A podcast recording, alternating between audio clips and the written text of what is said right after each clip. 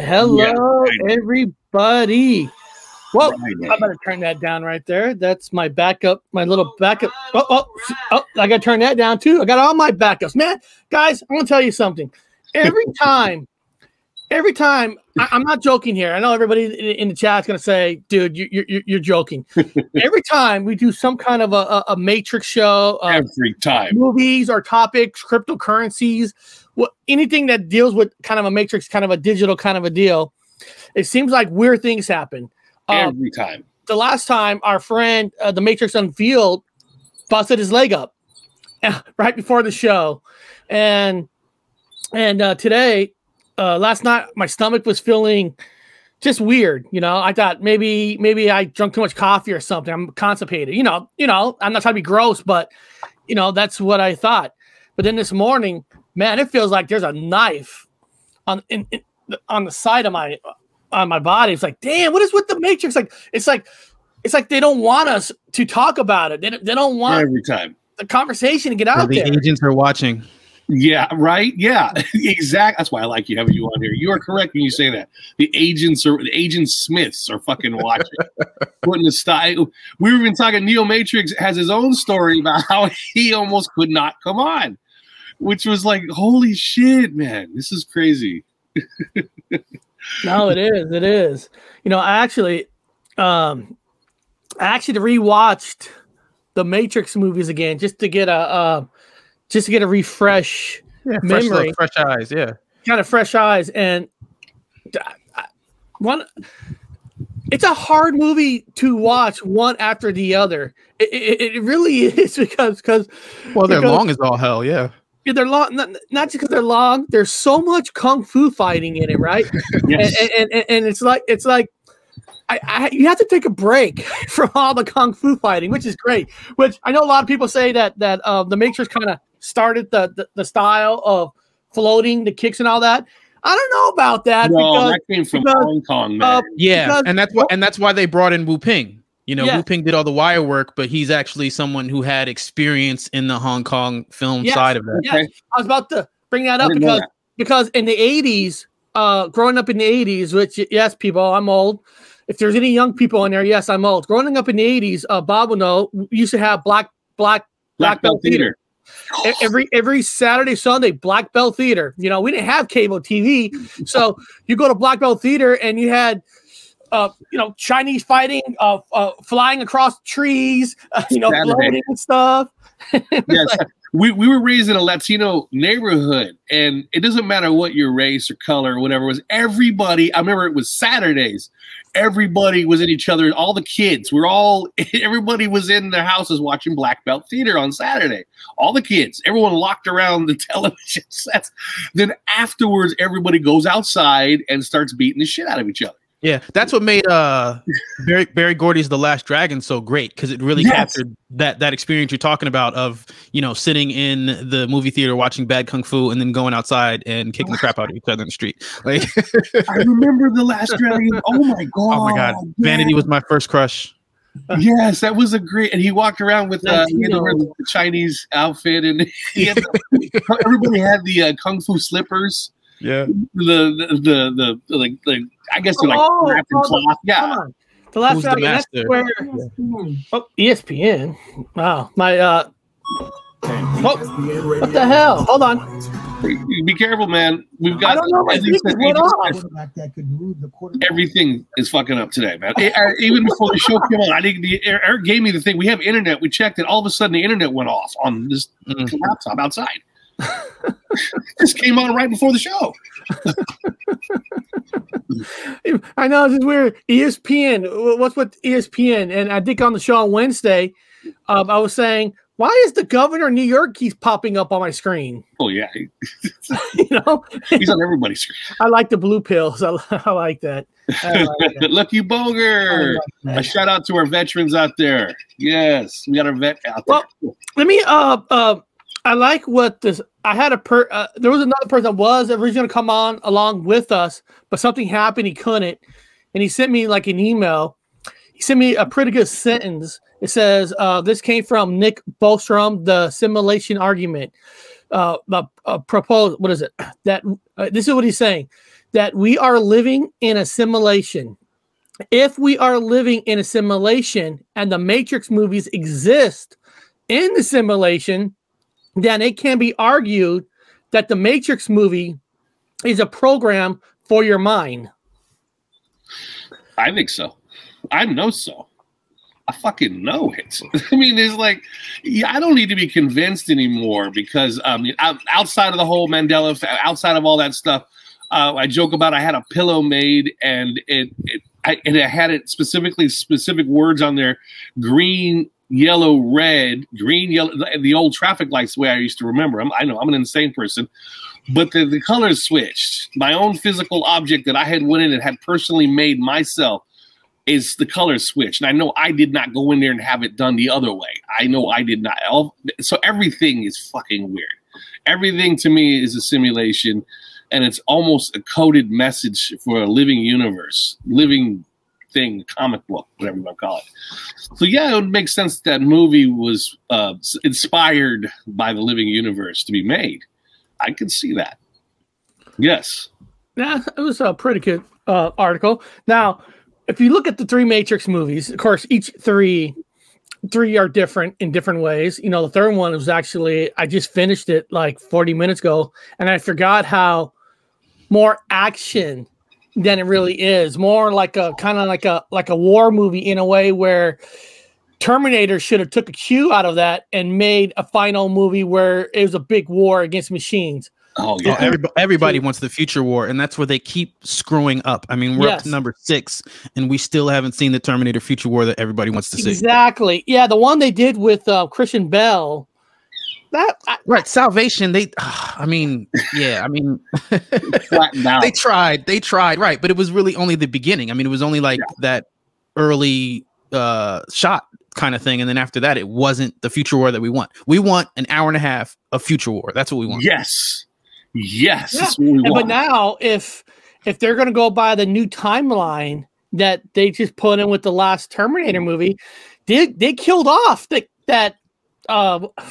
kid's, I forgot his name. Spoiler alert! Yeah, they killed him still as a kid. I'm like, really? You're gonna take the first one and the second one, and then how they survive the Terminators and stuff, and this kid, and then you're gonna make a movie that's gonna erase all the other Terminators and just go back from the first and second, and then you're gonna have him killed in the first 10 minutes of the movie. It's like, it was such a bait and switch, man.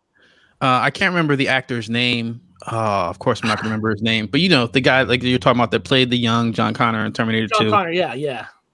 You know, I mean, they're like, oh, he's in it, and James Cameron is on this, and they're gonna totally pick up where Terminator 2 left off, and all they did was take 4, 5, and 3 and merge like the ideas that they liked from those into 6. Yeah, that's correct. That's how I perfectly said. Yes. If you're going to erase it, erase it. Don't steal everything from the ones you're saying are crap. Like, it's the same thing that Eric described that movie. That we're going into weird movies, guys. It's about movies. That Dream, Eric, was that one called that Dream? You know, it was one from The Shining, the Dream what? Oh, Dr. Sleep? Dr. Sleep. Oh, I got to see that, yeah. Yeah, Dr. Sleep did exactly the same formula, 100%, where they just took the hot points of the original Shining and just put it into the movie. Like, at the last part, I mean, it was like, wait. So I'm just seeing the best parts of the Shining.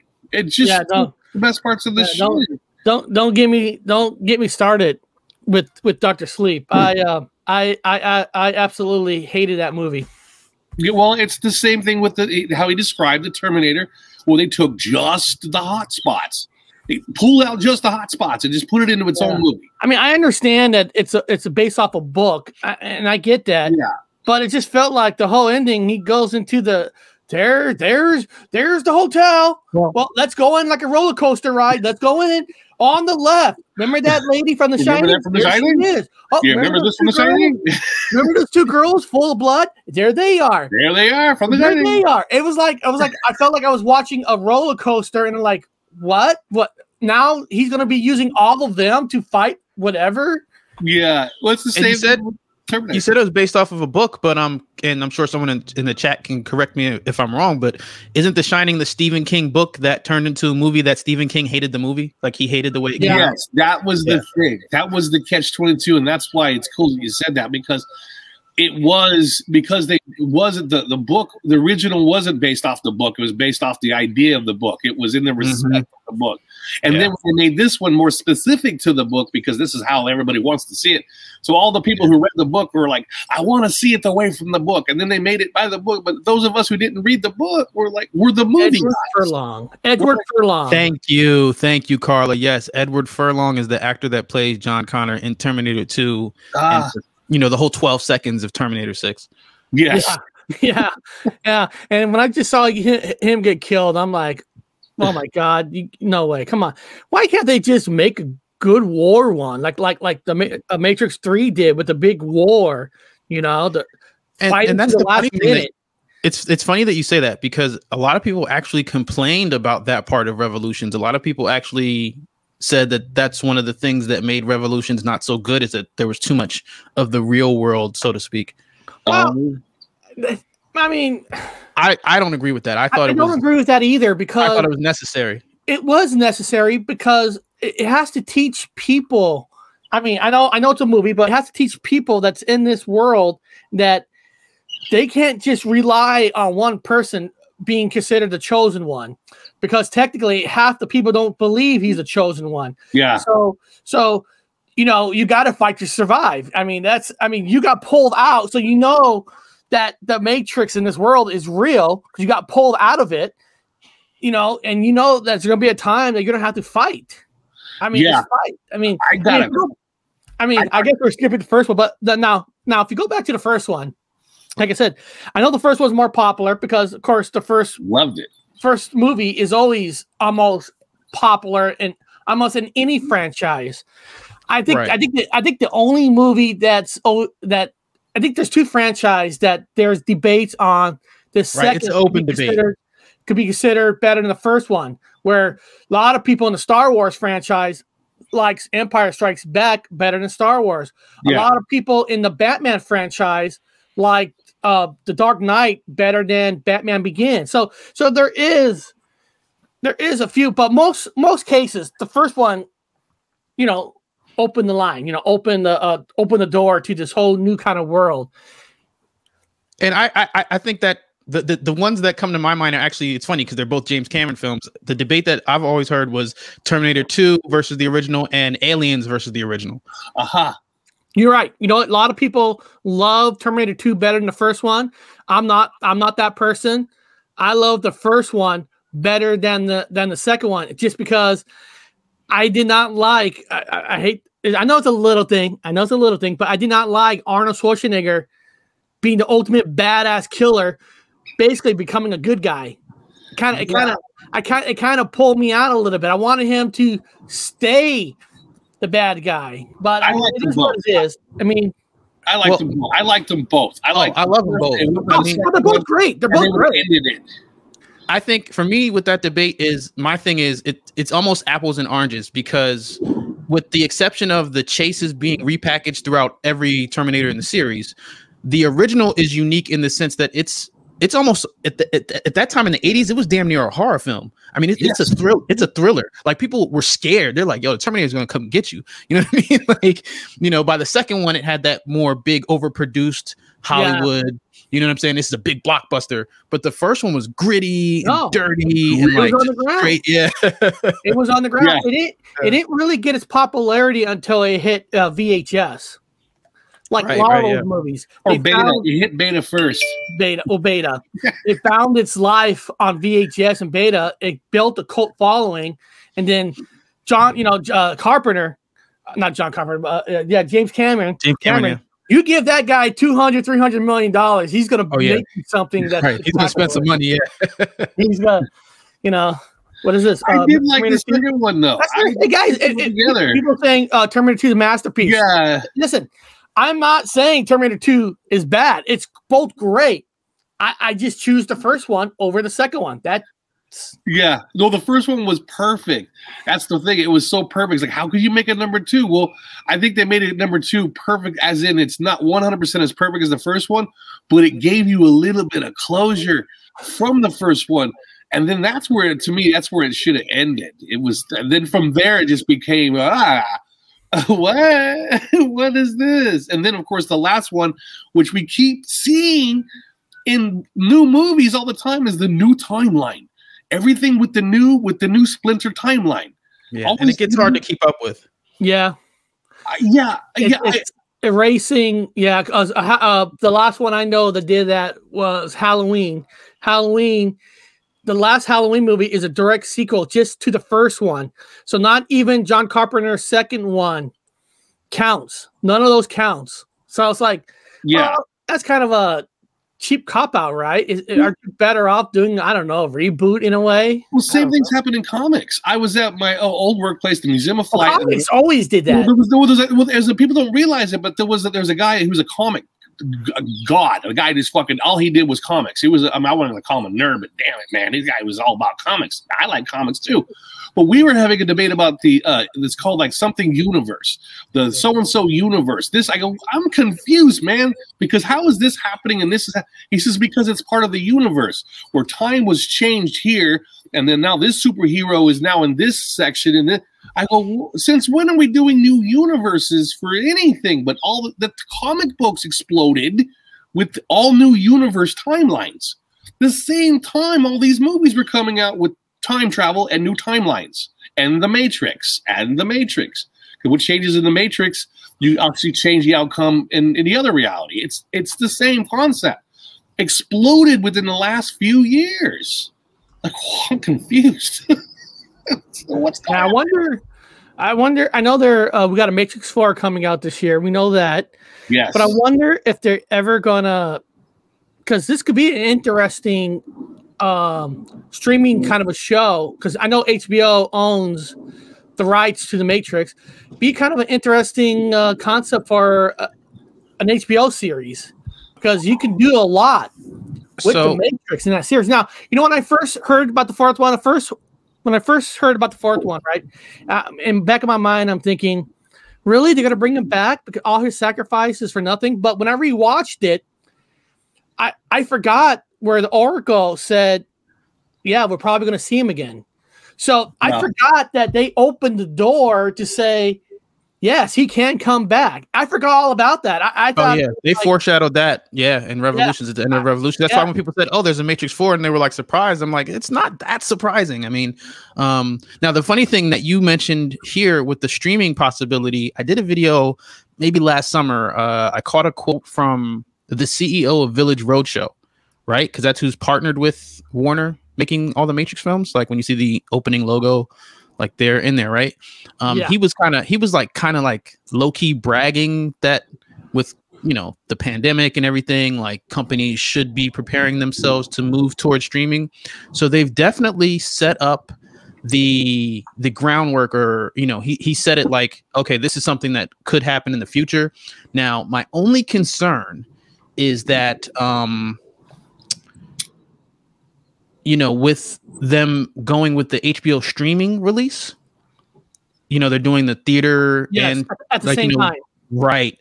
You know, if that really messes with the revenue splits, like if they don't make as much money as they expected to, there it is. The one you see, go back to Village Roadshow logo. How many months ago? Right there. It says Future Matrix.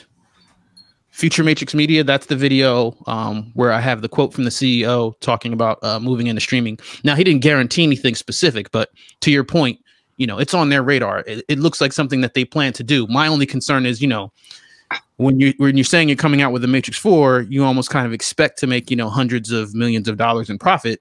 And if, you know, the theatrical HBO Max streaming release messes with that money, that's where I get nervous. Like, you know, prior to that, I'm like, okay, we're getting a HBO series and we're getting a new video game and we're going to get all this new, you know what I mean? But now I'm just like, let's just see how this thing plays out. No, I brought that up, that argument up a while ago when people said that it's it's going to be the death of the movie theaters, the death of cinemas. And I'm like, you can't you don't want that. I tell other people, you don't want that, because if you like your high production movies, you know, movies that cost big budgets, $200 million, dude, you're not going to get a $200 million return from an HBO Max. I mean, you would have to get all these new subscribers, and they will have to stay and not just take off. Yeah, be a loyal fan.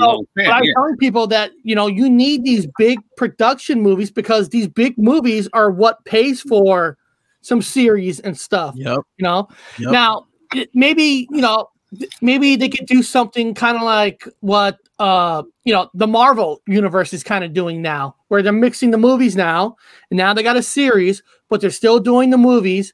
But of course, if you're going to do something like that, you don't want to put, I mean, the TV shows, you got like WandaVision. Okay. Yes. You have the Falcon and the, whatever other guy. Don't get me started on WandaVision. They're getting started, but what Marvel's doing smart is these aren't their big guns. So these aren't your Captain America, your Iron Man. These are technically, I know they don't want to hear this, They are the sidekick characters of the movies. So if they do something like that, where you don't have Neo in the series on HBO and you do some side story, that's where you can maybe get it to work, but it's not guaranteed to work. Well, the idea that in a really old Wachowski interview that was on the website when they still had whatisthematrix.com, and like it was just like a chat interview. It's a really long time. It was probably like after the first one, but before Reloaded. The Wachowskis did say that they wanted to explore a story about one of the previous ones, you know, but they've never done that. You know, I haven't seen it in any comic book. It's not in the Animatrix. So I could definitely see that being a storyline for a streaming service that would fit real well to the point you're making about it not being Keanu Reeves, you know? Yeah. I mean, I guess you could do a prequel with Morpheus, but of course you're not going to get the same actor, because you need a lot younger Morpheus. I mean, that will pull people in. And I think that's tied to the Zach Penn script. And he says that that's still on the table. Like I said, with this whole, you know, streaming release thing, we'll see. But I mean, based on the way he said things when the Matrix 4 was first announced, I would have assumed that the young Morpheus story would have been like Matrix 5 or something. Matrix 5, that'd be cool. Just keeps going. Well, the thing is, what's hard now is you don't know if it's going to have a 5 or 6, because you're not going to really know how much it could really make, because I'm nervous. Now, I'm going to movies tonight. I go to movies every Friday, but the cinema only fills it up 40%. Once it's 40%, it's basically considered sold out. So even if they say all the Matrix movies sold out, well, they're not selling out 100%. They're selling it out on a 40%. So, you know, how much money they're really going to make. And then if you're going to put it at the same time on HBO Max, I mean, you're gonna take away, because you know that's how they're doing next week with King Kong and Godzilla. It's going to be at the theater, and it's going to be on HBO Max the same day. No, I didn't know that. Now, really? That's how they're rolling it out this year. Yeah, now, there is one positive thing about that.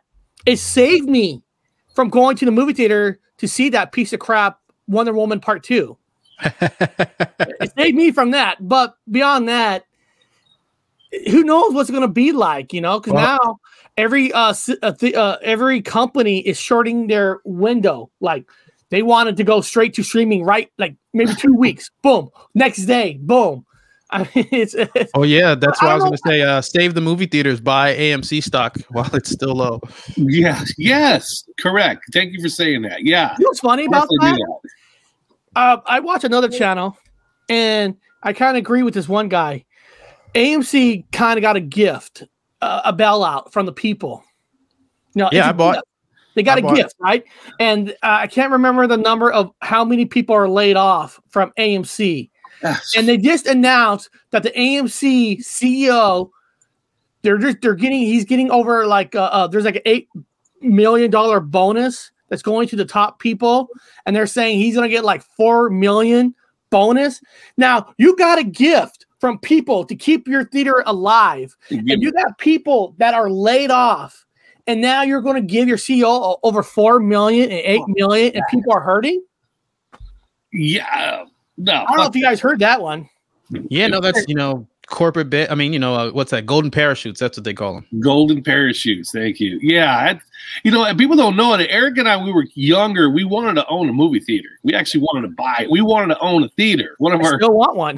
Yeah, I still want one. We want it. That's why we're not letting it go. Yeah. Now's the time. Buy while the market's low. We want to buy our own theater. Yeah. I want to bring back the midnight movies and all that, where when we're growing up, we lived outside of Fresno. I know people, Fresno, right?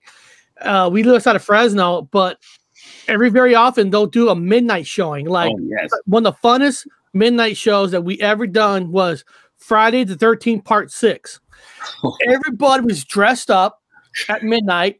And every other screen, it had like part 1, part 2, part 3, part 4. So you could have saw any other Friday the 13th, but it was like one big party. It's like getting everybody together.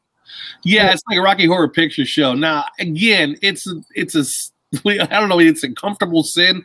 I went to one of them. I was invited to go. The gal says, "Hey, I want you to come and be the Rocky Horror Picture Show." So I don't see no tranny dance around, but be damn if it was a damn good movie. It was nothing to do with anything. Open up a drive-in. It was completely great. Fizzy Pop said you should open up a drive-in theater, and Bob could deliver on roller skates. You know what? Drive-ins have changed. In some places, they kept it. There was a time. When we had a drive-in, you were allowed to bring couches. I'm serious. You were allowed to bring couches. Yeah, we brought couches. You were allowed to bring barbecue. Oh, you know, barbecue outside. Right. The last experience that Bob and I had was Auburn had a movie theater until they shut it down, and Bob was sitting in the back of the truck.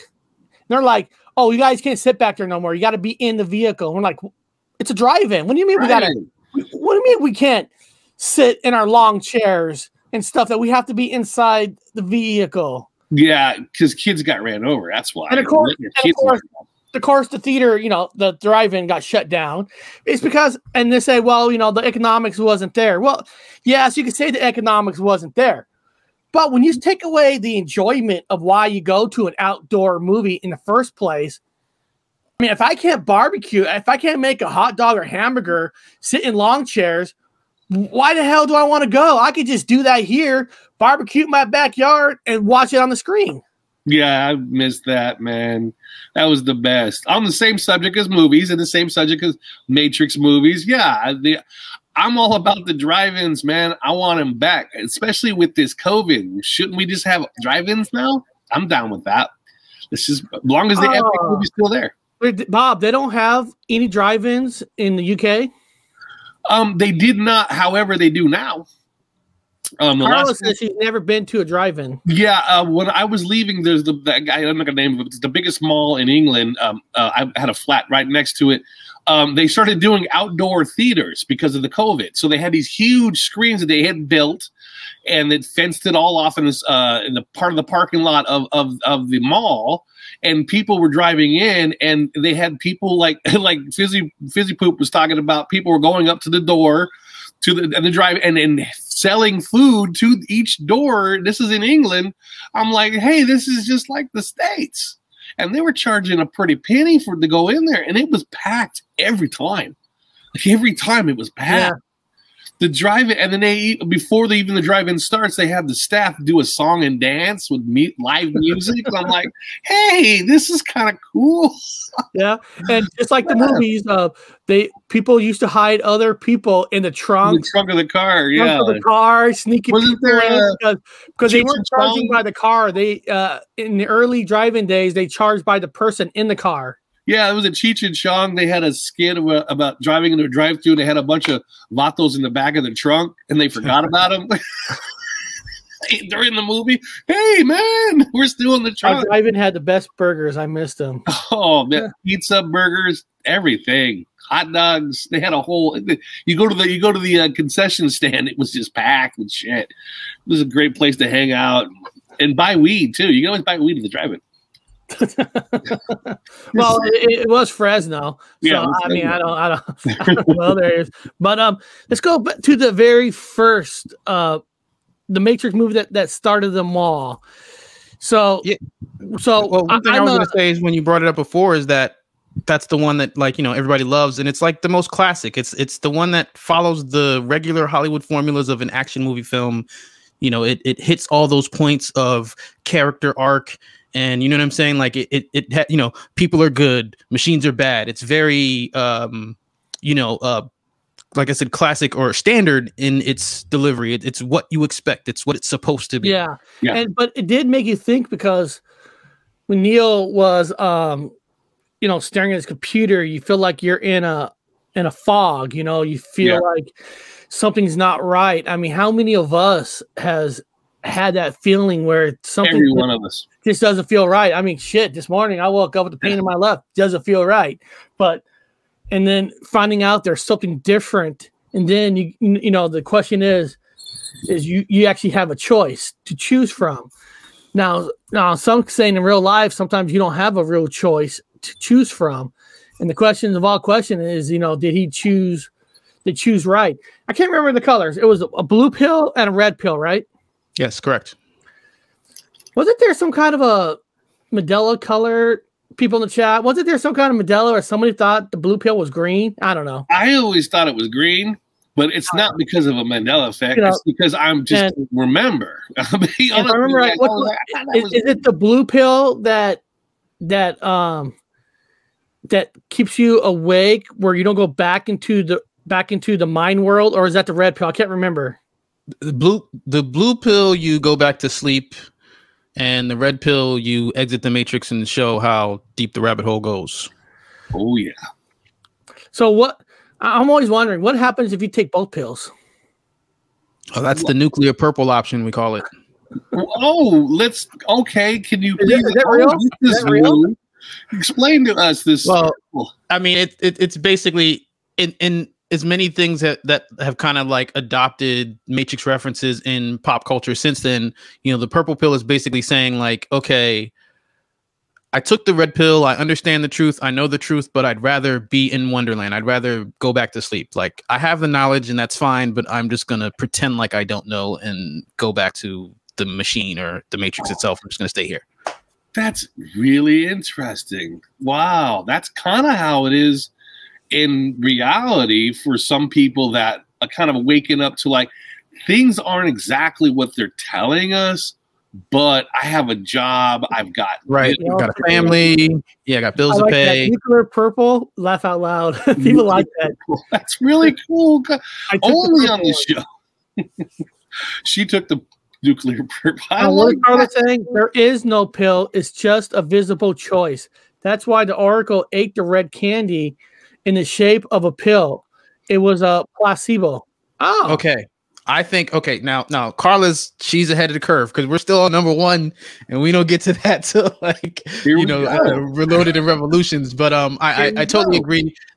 That's the architect speech. I mean, there's so much packed in that.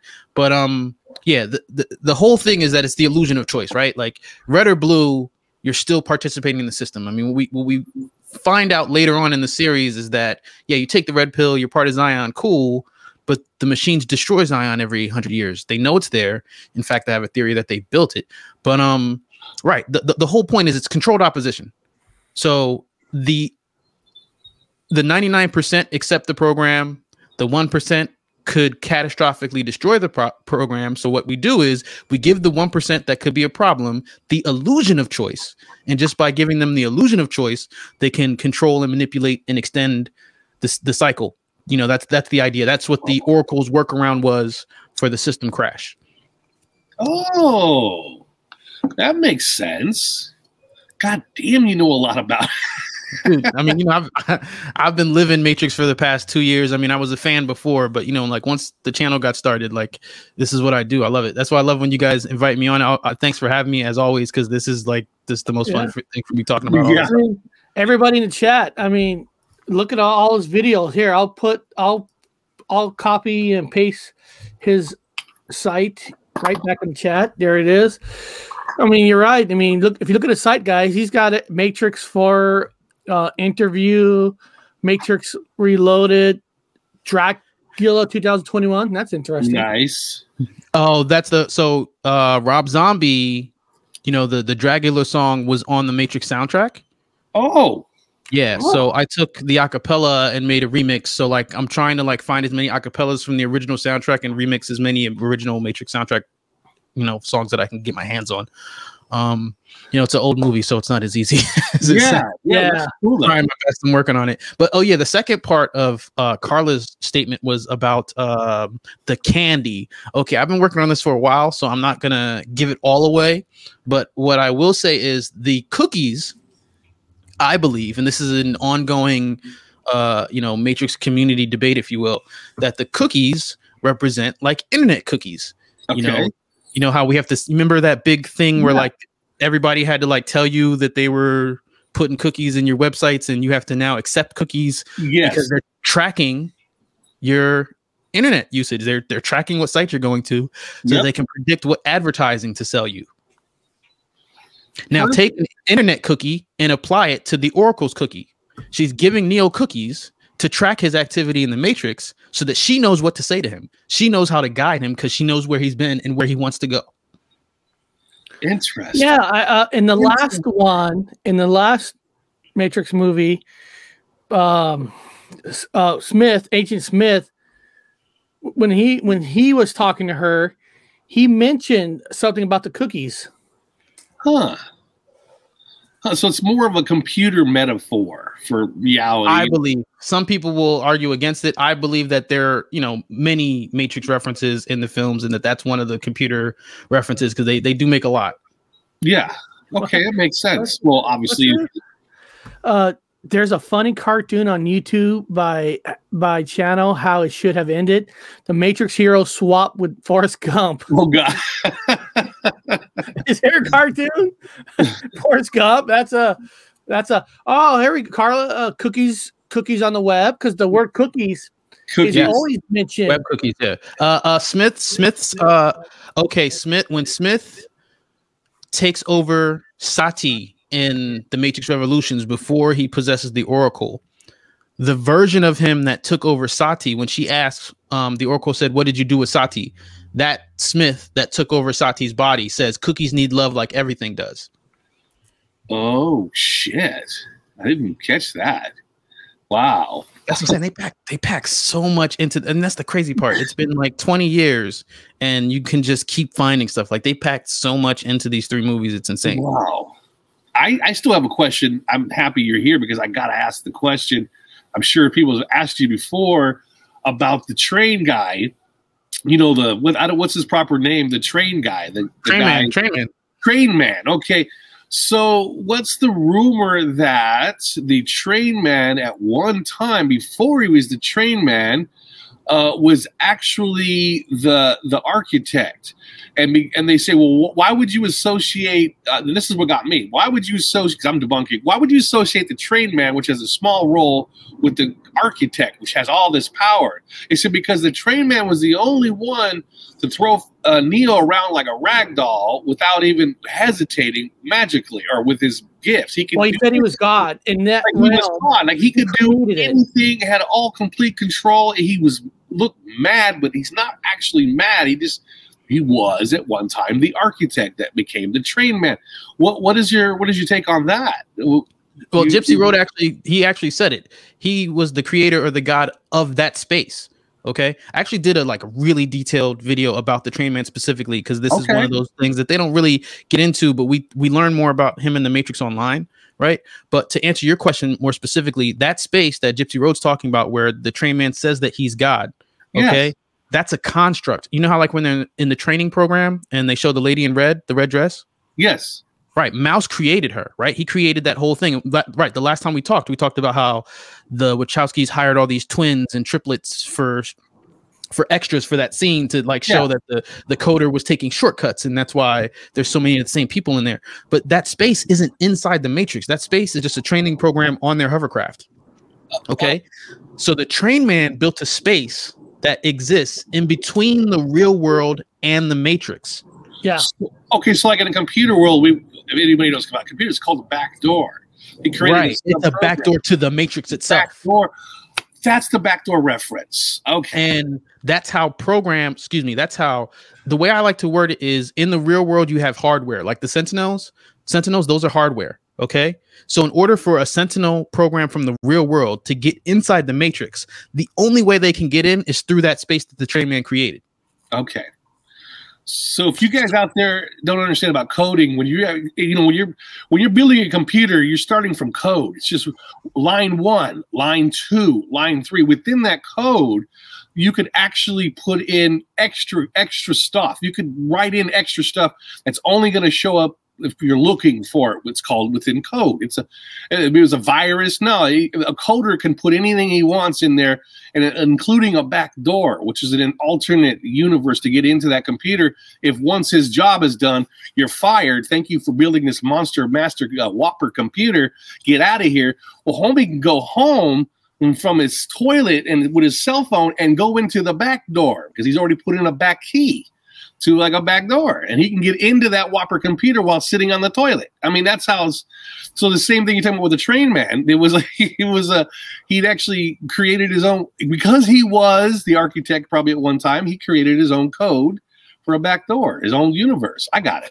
Well, now here's the thing though. Because you originally asked me, are they the same? No, they're not the same. Because the architect says, I built the Matrix. The Train Man built the construct. He built the train station. He built Mobile Ave, and he works for the Merovingian. Now, yes, at some point, the Train Man was building for the system, but he's in exile now. Everybody who works for the Merovingian is in exile. So at that point, you know, he's separate from the system. He's just building his own stuff, right? But Carla asked another great question, talking because mobile, you know, when they say Mobile Ave, they spell it M-O-B-I-L. So that's an anagram for limbo, and that's a reference to, like she's talking about, you know, the link between worlds. I mean, we know limbo as, you know, this place between like heaven and hell, right? And that's the thing. At that point, the Oracle says, hey, you were supposed to have died. That should have killed you. And it didn't. He ended up in limbo. So he didn't return to the source. He didn't return to the Matrix. He landed at Mobile Ave, which is the limbo between those two worlds. See, but there's an argument that people have. That's why I was joking with you about it, because they say, because as you know, the Matrix kept getting shut down numerous times. So they had the first one. Everybody was too perfect. There was nothing wrong, and it shut down. It didn't work. I guess they had multiple different matrices. They all shut down. And so the argument, I'm not saying it is, I'm saying somebody sent it to me. The argument was that in one of those universes, the Train Man was in fact the actual original architect that had his whole system universe crush and crash. So he's no longer relevant to the master machine. The universe itself got rid of that architect. And then the Merovingian, like you've talked about before in the show, hires all the leftovers, all the kickouts, all the all the fuck-ups, all the ones that the master whopper gets rid of.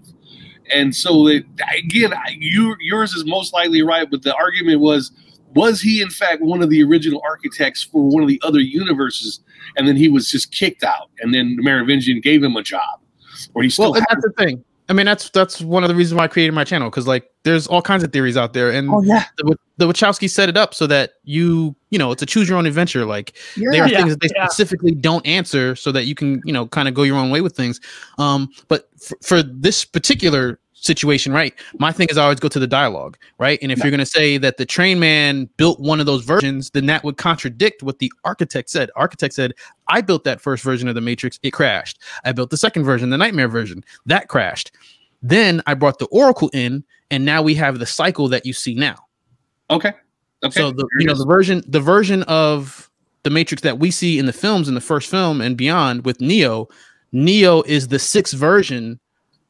But he's the sixth version within the third version. So the way I like to look at it, I say the heaven version was beta 1, and then the nightmare version was beta 2. And then, you know, they launched with the first one, who we never see. That's what we were talking about before. They never showed us who the first one is. When we see Neo, we're up to version 6. Yeah. Can you tell people about the concept of the first universe, the first Matrix, so everyone understands why it crashed? Right. So, and you brought that up. I mean, like I like to call it, I mean, I just said it's like the heaven version, but I actually really like to more refer to it as like the Eden version, like this Garden of Eden, right? This so-called perfect place, this paradise, this place where there's no war, no pain. And, you know, basically what the architect said was like, he said it was perfect. It was flawless, but that, you know, maybe there was something wrong with the human mind that it just wouldn't accept it.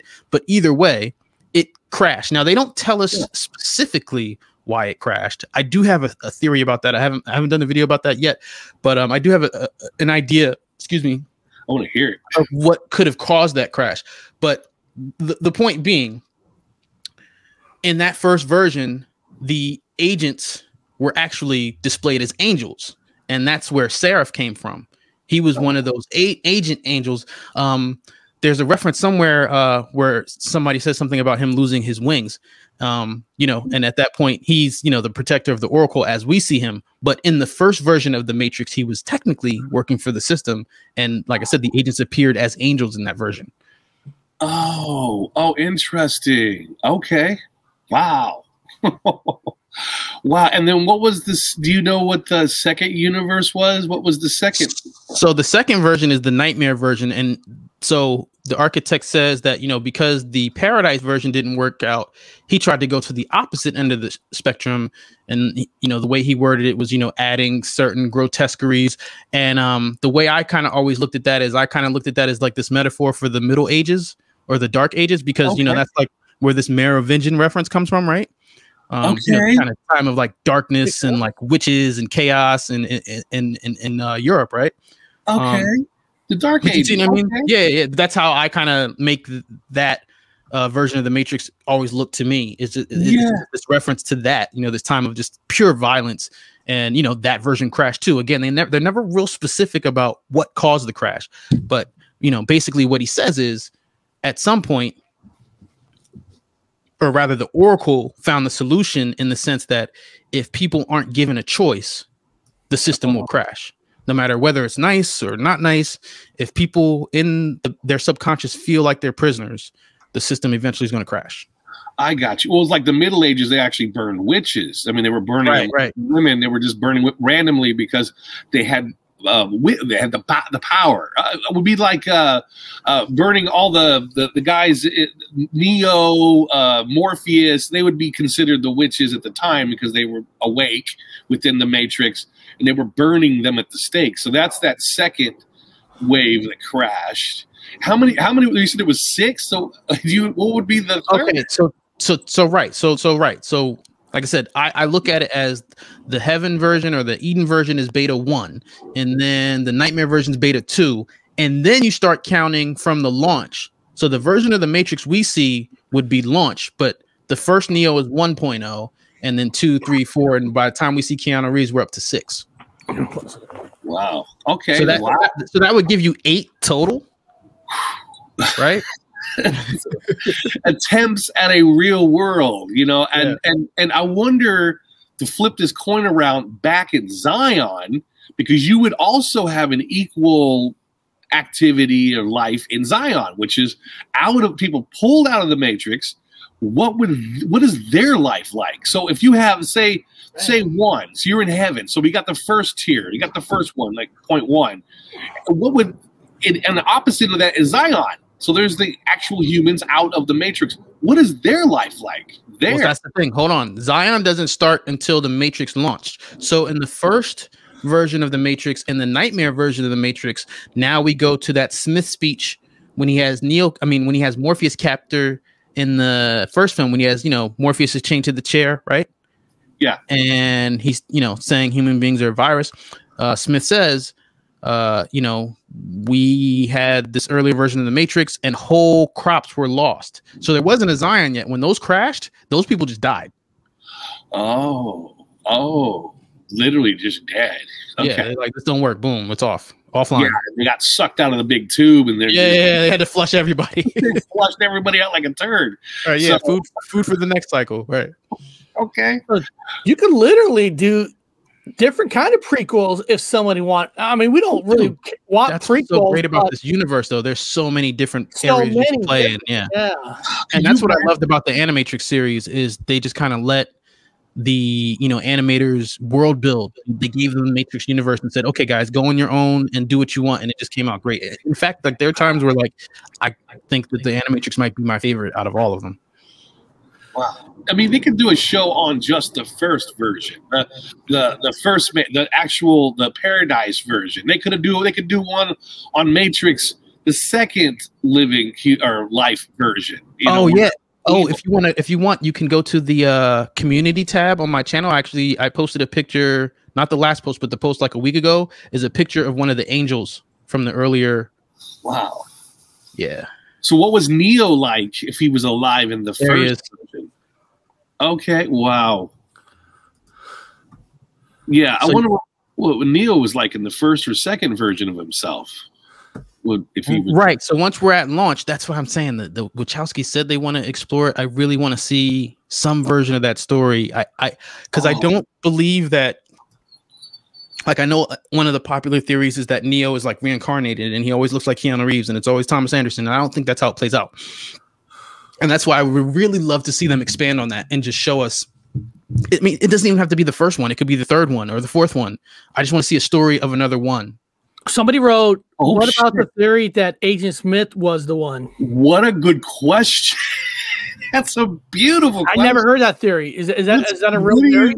What? I mean, it's a theory. It's funny because that's like one of the first videos I made was to address that. That and the Matrix Inside of Matrix Theory were like two of the really big motivating factors to start my channel. Because like for me, I wanted to set the record straight. It's like, don't get me wrong. I always encourage people to come up with their own theories, have fun, choose your own adventure, watch the movies, see where your imagination takes you. All that's great. But when you look at the dialogue and when you work with everything that's there, you know, the film theorists and you know, the pages that really made those two theories possible, they do a lot of cherry picking to make those arguments. You know what I'm saying? Like, yeah. There's a lot of stuff that they're just leaving out just because it's convenient. Oh, I know. I'm just trying to... Wait, go ahead. No, I'm just trying to get through my pain. Oh, yeah, working out, baby. His theory on this, man. Go ahead. Yes, but now, technically, I can see where he is the one and Neo's the one because didn't they say in the last one that you got to have a positive and you got to have a negative. You can't have one without the other. So if Neo's the positive and Agent Smith is the negative, then technically they're both ones. Technically, and it's in quantum physics. You have a positive and you have a negative. You have a positive and you have a negative. Go ahead. No, and I think that's a great observation. That balance is a major aesthetic throughout the entire series. I mean, at one point, the Oracle is wearing yin-yang earrings. Like, the symbolism is there. Now, to that point, I am willing to accept that Neo is 0.5 of the one and Smith is 0.5 of the one. Like she said, the Oracle says they are half of the same whole. Okay. They are connected. But what I don't like is when people say Smith is the one all by himself. To me, that doesn't work. And the reason why that doesn't work is because Smith is not special until Neo infects him. It's only after Neo jumps into him that Smith then changes. You see what I mean?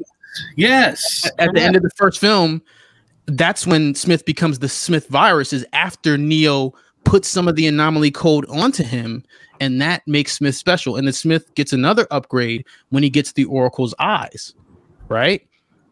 Yeah. But the Smith agent, who was in previous versions of the Matrix, he didn't crash the Matrix until he met Neo. You see what I mean? Like, if he's the one, then he's the one the whole time. Why wasn't he crashing the system before he met Keanu Reeves? Yeah. Another big point, like I said, and where the cherry picking comes in is like, okay, we talk about what the Oracle says here and we talk about what Morpheus says there. Well, one thing the Oracle said is that the path of the one ends at the machine mainframe. Okay, well, Neo goes to the machine mainframe and Reloaded when he meets the architect. He goes to the machine mainframe in the real world when he meets with Deus Ex Machina. Smith never once goes to the machine mainframe in any film. Never does. So to me, it's like I said, if you want to ignore certain things, then you can say Smith is the one. But if you the dialogue, it's a contradiction if you say that he's the one all by himself. Well, Neo kind of feels we'll call it a god, the god concept. He feels a god. He feels the mainframe. He feels the computer. He feels it. The whopper, we call it, whatever. As in Smith rejects it. He hates. Mm-hmm. He hates. It's the complete 100% opposite. 180. I mean, completely hates the mainframe. Hates the whopper. Hates the people in the whopper. He reminds me, and we go back, and Eric and I keep arguing with everybody about the Thanos philosophy, where Thanos kills half the people so the people could survive. Just kills them, you know. And no hatred and no, he just has to do it. It just right. And that's the other thing, you know, Thanos, when you bring up the Thanos thing, you know, it, you know, in the comic books, he wanted to impress, you know, his girl, right? But either way, this was an idea that he, you know, came up with Smith and his destruction, you know, in the first Matrix film, before he's infected by the anomaly code, before Neo jumps into him, in the first Matrix film, he tells Morpheus, I just want out. I just want to do my job so I can get out of here, dude. Like, I work for the system. I want to kill you, kill everybody in Zion, and go home. Yeah. Okay. It's only after Neo goes inside of him that he wants to destroy everything. Oh, yeah. Yeah. So what's inside of Neo's mind? Right. Like that. Oh, yeah, it's men, all right. Yeah. The sacred feminine, the masculine, and the sacred. Here we go again with modern life and the Zen philosophy. The sacred feminine, which is, you know, Neo would be feminine, and then sacred masculine, which would have been Smith. Wow.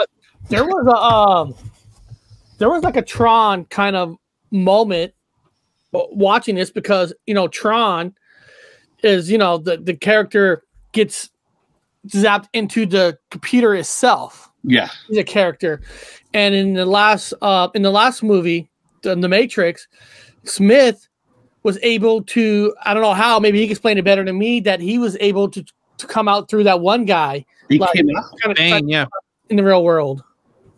Now, it's funny you bring that up, because this is something that I think a lot of folks missed. So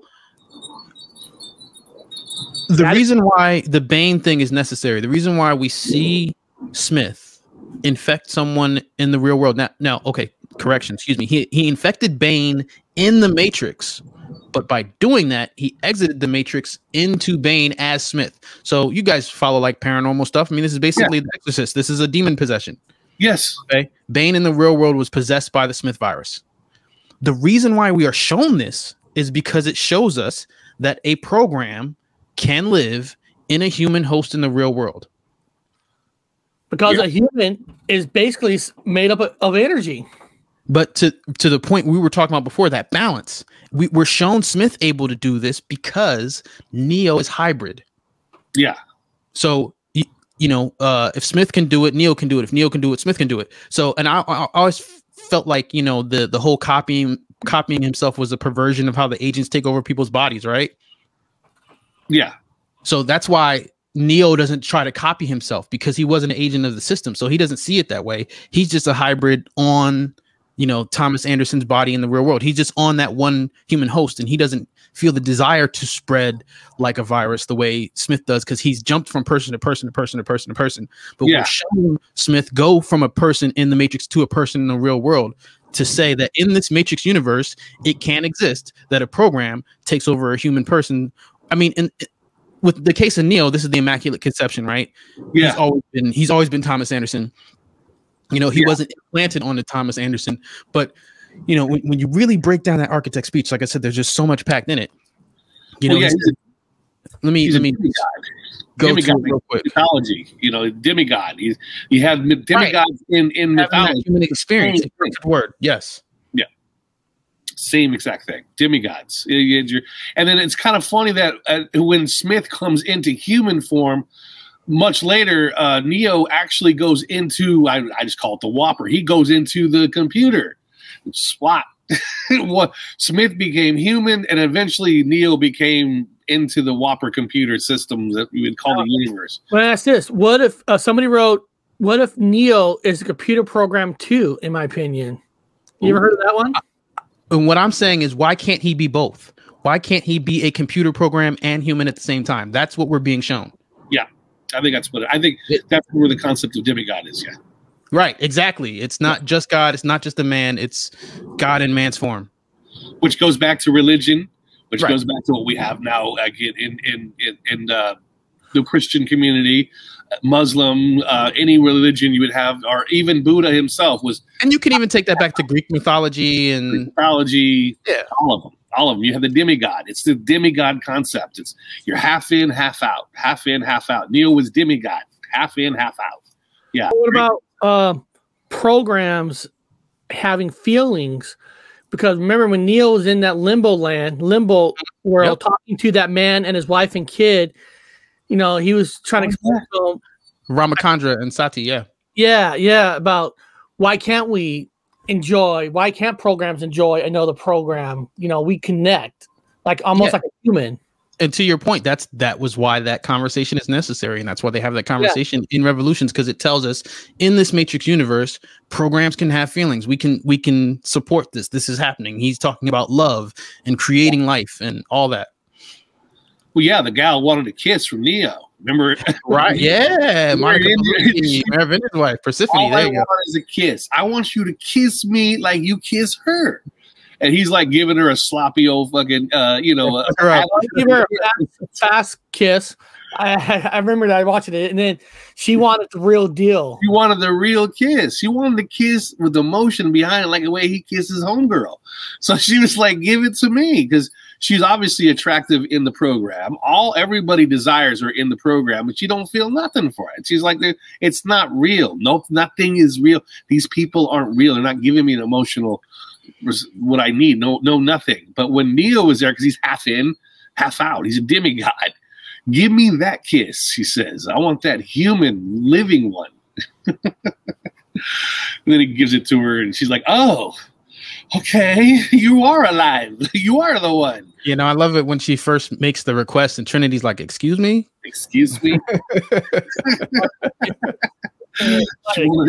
Kiss. Yeah, she's like, "Squeeze me." You know, kissing him. I'm waiting for a frying pan to hit him in the head.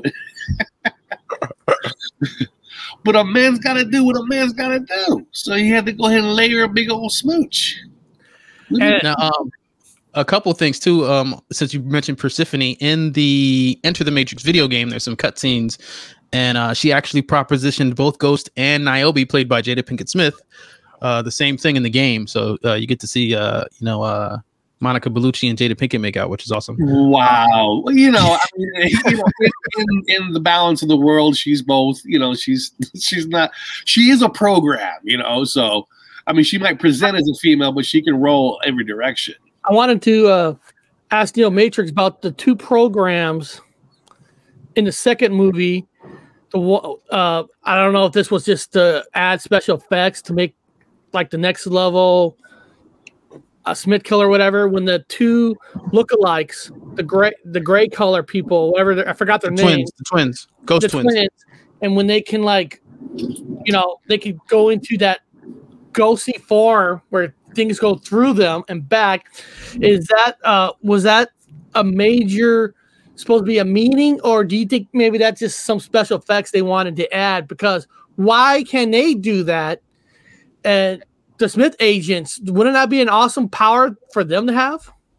Well, I think you're on the right track. I believe that, again, with the Merovingian, we're talking about that whole Dark Ages reference. I believe that this goes back to the Oracle saying, you know, any exile you've seen, like, in, you know, Neo says, "Well, I don't know what you're talking about. What are exile programs?" She's like, "Oh, you've heard of them all the time. Anytime you heard a story of a vampire or a werewolf or a ghost, that's an exile program, right?" So I believe, you know, there's a theory that the Ghost Twins were agents in that nightmare version of the Matrix.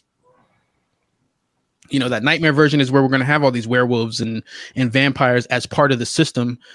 Once they then become no longer required in the system, that's when they go under the Merovingian's wings. So whatever perversion or hack that they have to become ghosts, while the system might have been programmed into them, it might have been a hack that they learned on their own.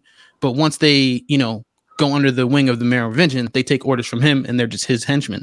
So we're not really told whether the agents of the second version of the system were able to do that. But, you know, like you said, with the agents that we see the agents taking over people's bodies. So it's possible that the whole ghost trick was just something that they had as agents of the system in the nightmare version to protect them and, you know, be able to carry out whatever they had to do it as agents. Here's an interesting what somebody wrote. Maybe the Matrix wasn't created by a computer, but the humans, because they wrecked the environment, humans could live on that way. I guess that actually would make sense. You know, I think that is the concept. Humans made the AI, and then the AI decided humans are the fucking virus. You know, I mean, because an AI that's created within one generation, it doesn't mean that the next generation is going to be able to are smart. You know, just because you have one smart group at one time period, as 100 or 200, 300 years or 1,000 years go by, the original creators of that AI system are gone. They're dead. So you have their great grandkids, and they could be all retards. So at some point, the AI is going to say, well, my original creators are gone. And what's left over is a generation of retards that's killing the environment. So I need to, you know, waste them. Well, Longreach One wrote, I think the Matrix was created to solve a problem and help humans make decisions virtually before they do in real life. Well, yeah, again, you know, you could create, they could have created an AI and one at one time, and then a million years, 3 million years in the, a billion years in the future, and that AI is still strong and running. That generation that created that AI is gone. Now, am I missing something? And we never received the real humans in the movie. The characters are a simulation. What does the people that fought in the war? They were real, right? Yeah. So this goes back to that Matrix inside of Matrix theory. That, like I said, there's the Smith is the one, and then there's the Matrix inside of Matrix. So the theory goes, when we see Zion, that's actually like another layer of the Matrix, right? Yeah. Now, the problem with that is that when, you know, you go to the, like, the DVD extras or listen to all the Wachowski interviews, they are very specific about, they use the green tint to show scenes that are inside the Matrix, and they use the blue tint to show scenes that take place in the real world. Yeah. Okay. So metaphorically, yes, the real world is another layer of deception. In that way, there is a second layer to the Matrix, in the sense that the Oracle's prophecy is a lie, right? Yeah. She's saying that the one is going to save you guys, but really he's just to keep your, you know, whole group in check, so we can come destroy you every 100 years and you don't destroy us. That is the second layer of the Matrix, the deception of the prophecy of the one. But when we see Zion in the films, that's supposed to be the real world. That's not actually supposed to be more code, because the problem with that is, if you go that route, then what you're saying is everything we see in the movie is a layer of the Matrix. Okay, well, if that's the case, then Smith is not a threat. He's not a threat to the real world, because the real world we see is just another layer of programming. That's right.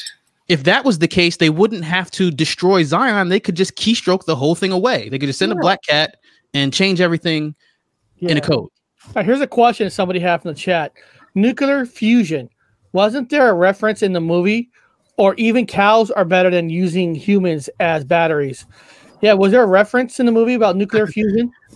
So the Morpheus quote is that he says a form of fusion. He does not specifically say nuclear fusion, but I mean, this is really more about, I did a video called Solving the Battery Problem that goes into, like, depth scientifically, right? You know, this is really about the law of thermodynamics and entropy, and basically saying you can't get out more than you put in, right? Correct. Right. And that's a real thing in physics. I'm not going to say that, you know, they reverse entropy, but that's my point. Nowhere in the film did they ever claim that entropy is being reversed. We don't know how much power is theoretically generated by, you know, this machine intelligence. Now, the underlying thing behind all this, really, I think the real problem here is that the Wachowskis originally wanted the Matrix to be something where the human beings were used for their brains, for their processing power, so that the machines had more, you know, like they had more, like the blockchain for yes, perfect. Yes, that is a perfect analogy. Absolutely, that was the idea. But Warner, or the studio, pushed back and said, "Hey guys, that is, like, complicated as hell." I mean, we're talking about blockchain now, 20 years later. Yeah, blockchain. So yeah, exactly. In 1999, the studio was like, guys, that's just too much. That's too much nerd talk. We can't do this. That's when they kind of forced the battery thing and said, okay, it's just they're, you know, reduce a human being to this, right? He shows you the battery. The other side of that is, when Morpheus is saying this, you got to remember the prophecy of the one is a deception. So it's completely possible that Morpheus doesn't know what the hell he's talking about, because everything that he knows came from the Oracle, and the Oracle is part of the system. Yeah. So there could be, like, whole underground nuclear power plants, and they don't even know. Yeah, I mean, and again, it goes back to they're just saying, we could use the concept of blockchain. They're just saying that you're a battery. What if, again, like we joked about, originally the brothers wanted to make, it's your mind. So these people are in, right. They're thinking, they're storing information that's being put out there within the living universe. It's a blockchain. Way before the concept right. even started. It was like when the computers first came out, people forget that it was all dial-up. And the Matrix, the world, the computer world, the web was just computer to computer. That was the web. That's what a fax machine is. Yeah, it was just computer to computer, computer by a phone fucking line. There wasn't, the web was built. It was the original blockchain, and so now everything's going in that direction. Everything is going in that direction at the moment. It's being shoved in our face by the fucking Matrix. And it goes back to the argument about you said about the battery concept. And that's cool. You brought, I didn't know there was even a blockchain concept until you brought it out. That's fucking cool. And that's the thing. That's one of those rumors where I will admit, you know, I've been pretty good at tracking like the history of stuff and like where it leaked or where it came from. That's one where I never actually found the origin of who leaked that story from, you know, the Wachowski camp or the studio side or whatever. Yeah. But there is evidence in other areas like the Matrix comics and so on and so forth to support that idea that that's the way they really wanted to design, wow. you know, the usage of the Matrix. So, and I've always bought that. The other kind of piece of evidence, when Switch calls Neo, when Neo gets in the car and they're like, we think you're bugged or whatever, right? Yeah. Switch calls Neo a copper top. Huh. Okay, that's a reference to Duracell, right? She's calling him a battery. That's like, you know, what you call it, hovercraft slang, right? Yes. So, you know, she's calling him a blue pill, calling him a copper top, saying he's a battery. Now, the reason why this is important is because you've got that whole thing about where the Wachowskis, you know, they've transitioned, right? And they, you know, had more trans themes in the original version than what we saw in the final version. And one of those is that the character Switch was supposed to be played by a woman inside the Matrix, but a man outside the Matrix. Okay. And see what I'm saying? And the studio was like, oh yeah, we can't do that. Right. Wow. Cause it's 1999 and it wasn't as, you know, accepted as it is wow. now. You know what I mean? Like they were like corporate was pushing back. So that's my point. By having Switch call Neo a copper top, it's like a double entendre whammy where they're saying these are the battles. These are the few battles we lost. We lost the trans thing with the character Switch, and we lost the battery argument. We don't know if she was actually a woman. Now, I mean, it never showed any of the hoogly parts. She was always covered up. She had a feminine face and right. a feminine attitude, but we don't know if she was actually a male. Well, that ended up being the compromise, right? That's saying like the actress, I can't remember her name off the top of my head, but the actress is a female actress. But like you said, in her Matrix outfit, you know, she's got like the, you know, androgynous look to her. So that's the way they like settled it. Yeah. Instead of having it be like completely feminine in the Matrix and complete man in the real world. Yeah. That was the original one. Yeah. Yeah. I'm totally lost with the chat. I'm seeing a lot of Santa Claus. Santa Claus AI doesn't give presents. Santa Claus is not in North Pole. Santa Claus is in Lapland. Or how did Matrix go to Santa Claus? Well, it gets pretty deep. We're pretty fucking deep. Now we're talking about. I can conclude that Switch was even the name Switch. I mean, think about the right, name. Dude. It's all there. Yeah. She might have been a he the whole time. It's just a feminine male. They do it exists. And there's a Matrix comic. I believe it's titled "Burning Hope," where the spoiler alert the person they're looking for, like inside the Matrix, they're like this huge, you know, buff, jacked, like pyromaniac setting fires. And in the real world, it's a little girl. A question from the chat. Beto Venom wrote, did the architect and Oracle conspire at the end? I would say they were conspiring the entire time. I would say at the end is when it's, you know, no longer a conspiracy. You know, this is when the agreement is out in the open. Yeah, I could agree. Yeah, that's the question you asked the entire time, and then they're sitting on the park bench together, going, she's just smoking, and they're just talking away like, oh yeah, we've done this many, many, many, many times. Here, I felt like here we go again. That's what I got out of the whole thing. Here we go again. And the dangerous game, you know, he says you played a very dangerous game. I mean, the dangerous game was giving Smith leverage. Okay, yes. Because giving Smith leverage allowed Neo to negotiate. Without Smith having the ability to actually destroy the Matrix, then Neo has nothing to negotiate with. Which goes back to the concept of people talking about the bad guys behind the curtain. Here in current reality, the bad guys behind the curtain, the elite, they might be there as Agent Smith to get you woken up. You can't bitch about 9/11 unless 9/11 happened. You can't connect with these other people unless these bad things happen. Right. It's part of the living Matrix universe. You got to have the George Bush cartel before you can become a member of this group to fight against the system. But what do you got to have both. You can't have one without the other. Again, with that perfect concept universe at the beginning, the first Matrix, where everything was perfect, nobody was bad. Everybody was good, and it failed. Right? They said it failed. So now we got to create the bad guy, and now we got to have the good guy, and it gives them something to do.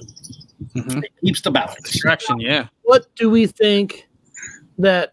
What's your idea, Neo Matrix? What's your idea? What you might see in the fourth, or what are you guessing? Because I know we don't know. Here we go. It's actually come out, but in your opinion, what do you think they're planning to do? Because it's not 100 years in the future, right? The next 100 years. No. So, yeah, you know, I've done a lot of digging.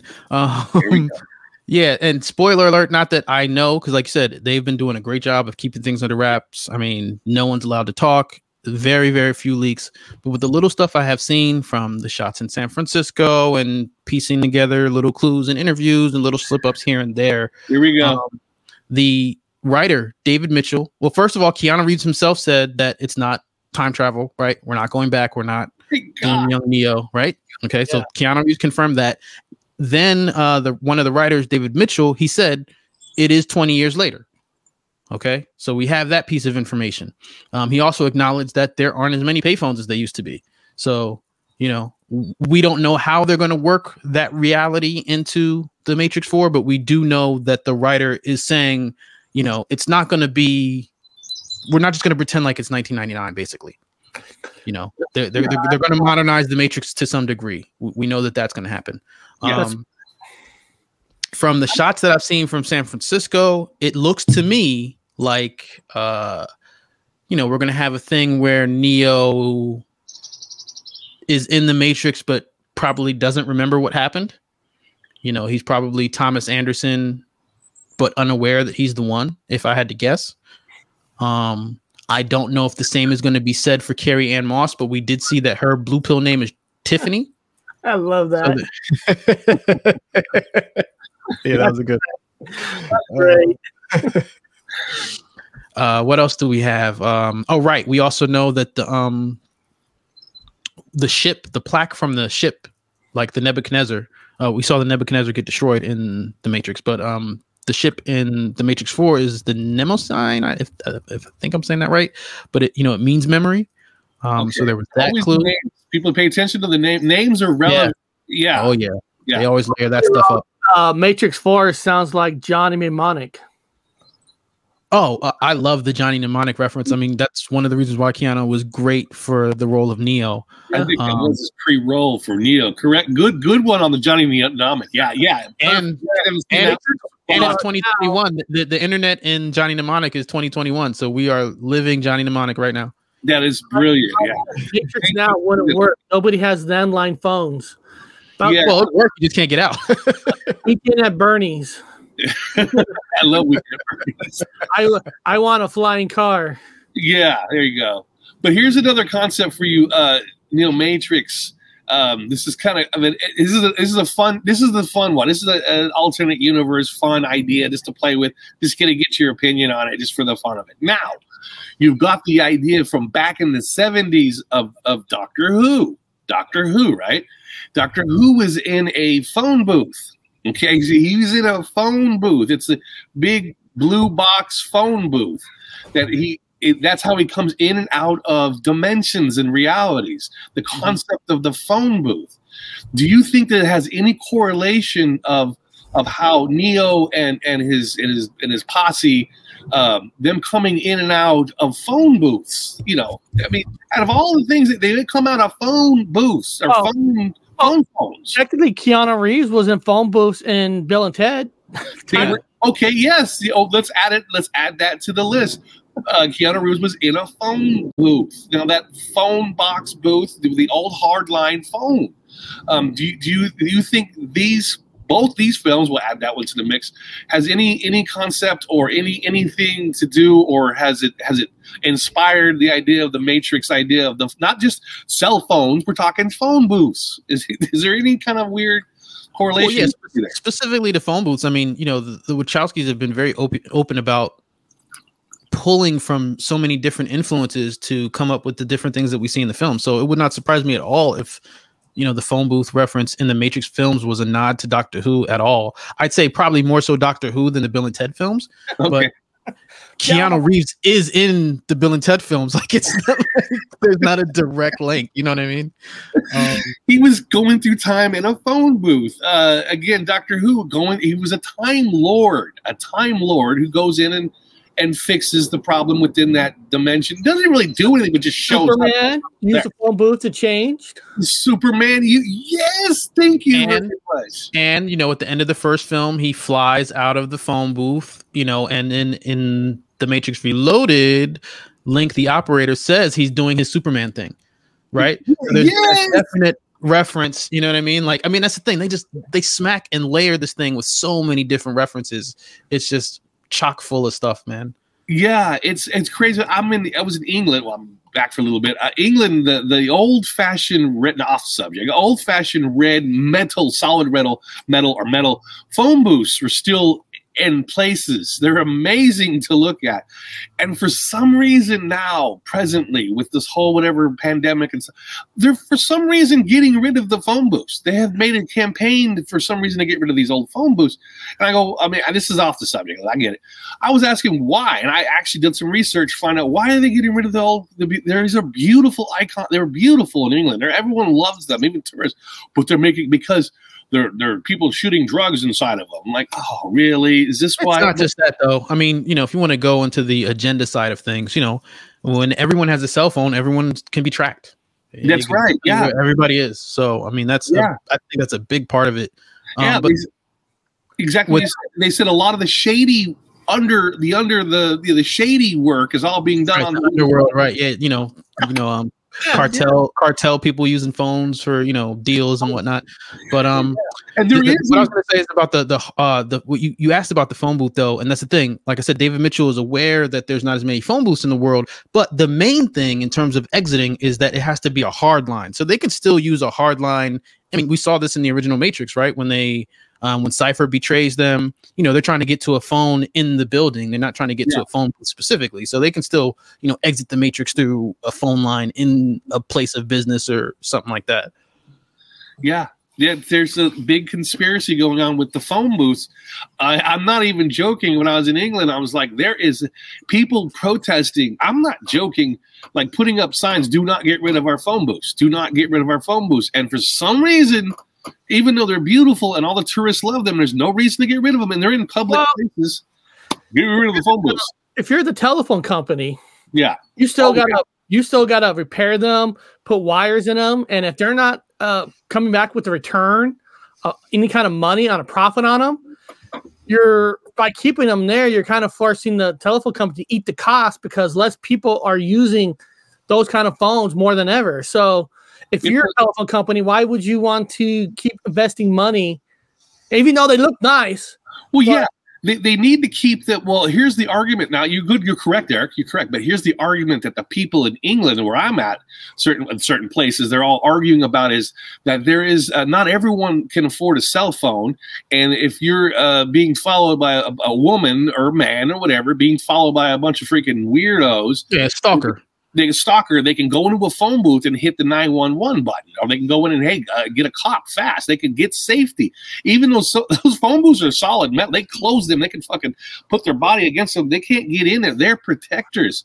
So a lot of actually parents, so we want our kids to be able to have access to those safety boxes, they would call them, to get inside there. But there is and I'm just saying, I'm not trying to start a conspiracy, but yeah, there is a weird thing about them trying to get rid of phone booths. Like, but Eric says, well, this, he's right, probably. They're not making enough money to keep them open. So throwing that weird argument about it, it kind of adds to the Matrix. It adds to Doctor Who. It adds to Superman. It adds to Bill and Ted's. It adds a lot of weird questions within this living Matrix that we live in. Getting rid of the phone booths. Now you're talking about like 20 years in the future where they don't have very many phone booths. So they're going to get around that option. Maybe the UK, I'm not saying, I mean, maybe they should use the phone booth more to make sure there's money flow. According to the people, they do. Remember, Carlos from the UK, she wrote, we're very attached to our phone booths. We know it's our way out of here. Right? I mean, I always see somebody using this. See, here's the argument. I always see somebody using the phone booth. Now, and there's tourists taking pictures in the phone booths. They're not unpopular. Hear this one. People have lost loved ones and will have random calls from the other side and can't explain it. Spirit travels via electricity. I have heard that before, that because on a regular landline that's from a telephone company, there is a current. That's how your phone rings. Yeah. And that if you believe in the spiritual side, the paranormal side, that ghost uses electricity to call you. Yeah.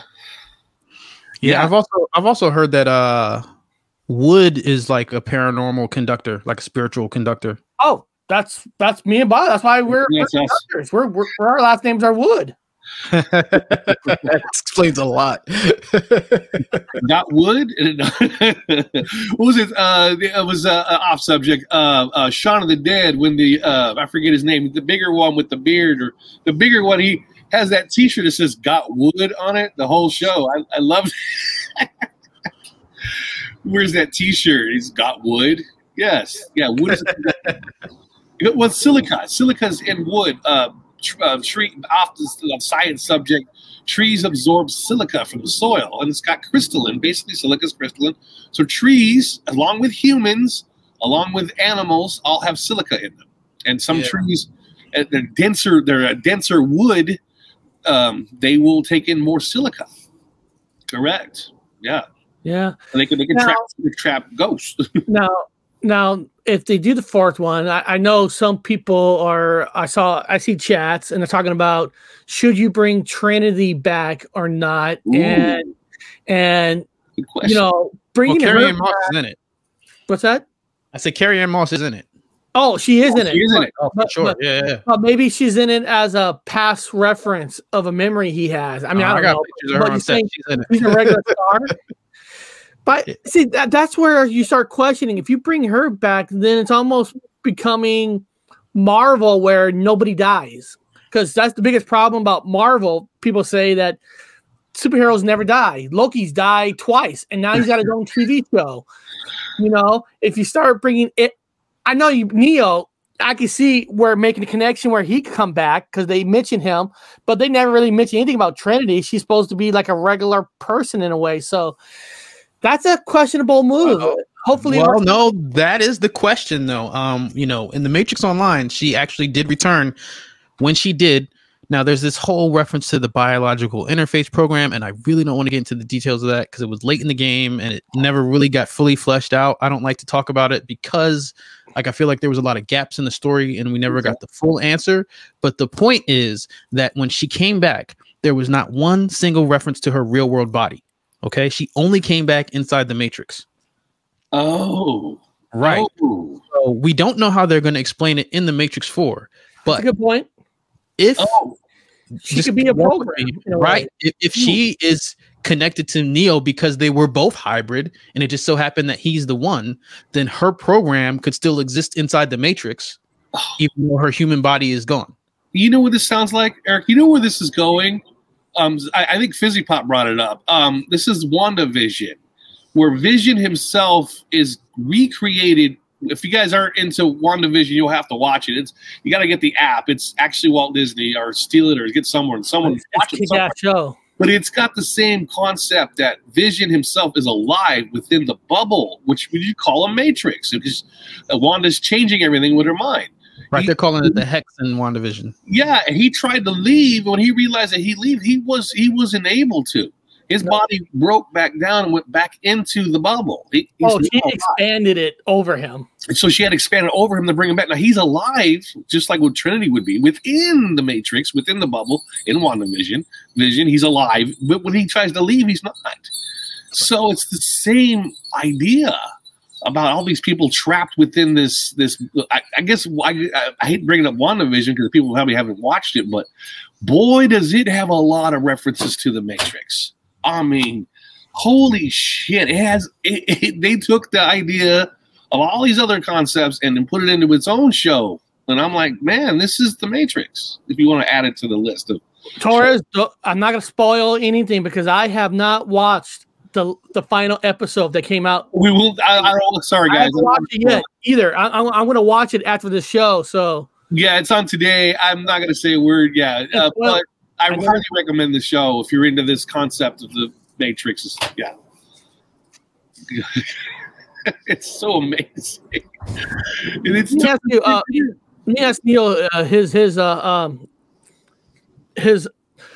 beyond the Matrix movies, was there like another kind of a Matrix kind of style movie that you liked that's not like called the Matrix? Like for me, I always said that Tron is one of my true Matrix movies. Is there one that you like Oh no, I'm an 80s baby, so I love Tron. Like I grew up with Tron. And you know, like there's all these like crossover theories with movies and stuff, like, or crossover videos on YouTube, right? Yeah, Tron would definitely be the prequel to the Matrix if we're gonna go there. You know, a lot of people compare Dark City to the Matrix just because it came out. Yes. Also, I believe it was 98. And actually, I think we talked about this before. There's some set pieces in the Matrix that were used in Dark City. So that's very Matrix-like. But since the Matrix, you know, there's been so many Matrix references. I mean, even what was that show? There was a show called The 100 that had a whole ton of Matrix references. Like their whole, I think it was like the third season was like this whole like Matrix construct and the City of Light, and like they went way Matrix in there.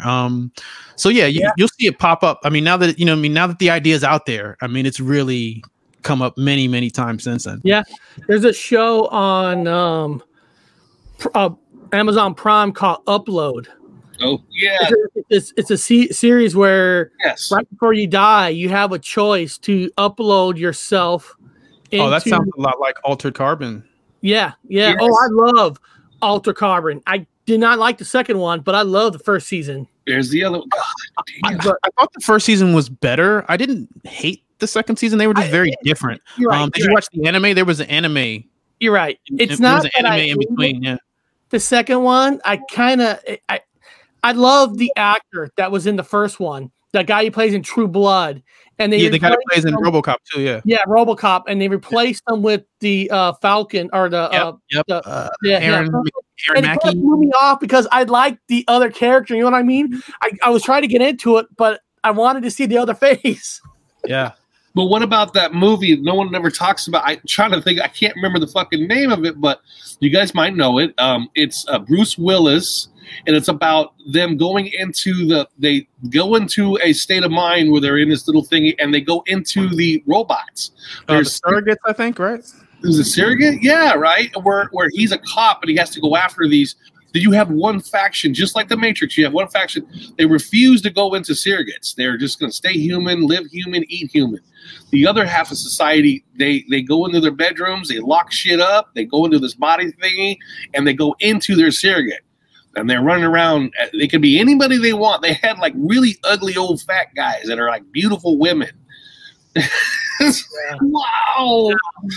Nobody agrees with me that I always felt that the horror movie Evil Speak, I was going to say is a Matrix style, because a lot of people are like, what do you mean Evil Speak is? Listen, Evil Speak, this guy takes an evil Bible, whatever, and he uses the computer to dissect what's the meaning behind it, and then the computer starts taking a mind of its own. I mean, you might say, yeah, it's a Satan or whatever, but in 1981, there weren't computers in everybody's houses. I mean, computers weren't there. This guy was using a computer like he's like in everybody's house, and he used the computer to dissect on what this Bible thing was saying. He was trying to bring, in reference to the Matrix, he was trying to bring Agent Smith over from the basically that is right, Agent Smith. But there's one thing I did want to say, since we're talking about like the entire trilogy, that I wanted to put out to your listeners just before I forget, because we're talking about all of them. I always recommend, I feel like if you really want to get the total trilogy experience, if you really want it to like settle in, I think the way that it was most designed, try watching the original Matrix, then the Animatrix, and then Reloaded, and then Revolutions, in that order. And the reason why I say that is because, like what we talked about earlier, yes, the original is the classic. It's the one most people like the most. It's the one that's most traditional in its structure. The Animatrix has, like I said, it has these other artists showing you the Matrix universe through their world building and not just the Wachowskis' world building. And I think that really opens you up to what's coming next. But more specifically, the Second Renaissance explains, it's the prequel. It tells you why the Matrix is the way it is. It shows the reasoning behind the machines doing what they're doing. That then prepares you for the architect speech, which is at the end of Reloaded, because Reloaded is designed to be like deconstructionist philosophy, right? They give you all these rules. They tell you how, you know, they tell you the truth. They give you the red pill in the first Matrix, but in Reloaded, they tear all that apart with that architect scene. They say, hey, Neo, all that's a lie. All that's BS, right? And then you go into Revolutions. Like I said, he picks the door to save Trinity. Again, this is the illusion of choice. Yeah. By doing that, now you're stepping into Revolutions, which is reconstruction. That's, okay, you've torn down all what we told you, you're supposed to believe about the Matrix. And now it's like, what's next? What do you do now? What do you build from here? Where do you go from here? And that's where it really becomes a choose your own adventure, because now you're getting into the parts of Revolutions where they don't explain everything and you have to kind of come up with your own answers in some areas. And I feel like it's a lot easier to do that when you've seen the Animatrix, like I said, before Reloaded, because that kind of prepares you to really choose your own adventure and to really build your own world within the Matrix universe. And I think that's the, like, to me, that's the fun part of the journey. That's the fun part of watching these films, is when you come out of Revolutions and it's like, we're all Neo. Like, yeah, it's teamwork. It's about you wanting to take action in your own life and in the world as a whole, as a collective. And I think that's the part, at least for me, that was like where I got when I did that. And like I said, I feel like when you watch them in that order, it just sets you up for that. And I think that's how they designed it to be. No, that's good. There's a lot of people saying here that they've never watched the Animatrix. So you gotta do it. You gotta do it. And everybody who's in the chat talking about Santa Claus, well, here's something on Neo Matrix website or page. Does Christmas even exist? Does Christmas even exist? Saturday. Yeah, that was really Merry Christmas post. Yeah. So who are you talking about? Santa Claus? Well, you might want to look at this. Saturnalia. Yes. But yeah, in the playlist, that's the thing. Okay. I encourage everyone to watch the entire Animatrix, all, I think it's 9 episodes, but the most important is the Second Renaissance. And last I looked anyway, in the playlist, that Animatrix playlist, those episodes are still in that playlist. Okay. And I tell you this now because when I first made that playlist, whoever was hosting the Second Renaissance before, I guess like YouTube shut those down. So I found someone else hosting it. So instead of 2 parts, it's like 4, but it's the real Animatrix episode. So if you haven't seen the Second Renaissance, I highly recommend that you watch it. Yeah. It's very important. Yeah. I think it really, like I said, if you're looking for a prequel, those are the prequels. Those, I think it's on HBO Max. Oh, is it? If you can watch the whole thing, watch the whole thing. I mean, it's a fun ride. I'm going to do that. I'm going to do the whole series thing. Because my favorite episode is actually the very last one, Matriculated. It was created by Peter Chung, who did the original Eon Flux. Yeah. Yeah, he's a beast. Like his Animatrix episode is really solid, man. I'm going to do that. I'm going to do the whole, I'm going to do the bender just go like on the weekend, just go through the whole fucking thing and then take notes. And yeah, it's only like an hour and 15, maybe an hour and 20 minutes, something like that. It's not long. Oh, cool. Yeah, you guys. So I it sounds like something we should do. And people are bored. I'm tired of watching. Well, then go ahead and do the bender. Go ahead and do it like the way you talked about it. I'm gonna try. I'm gonna give it a shot.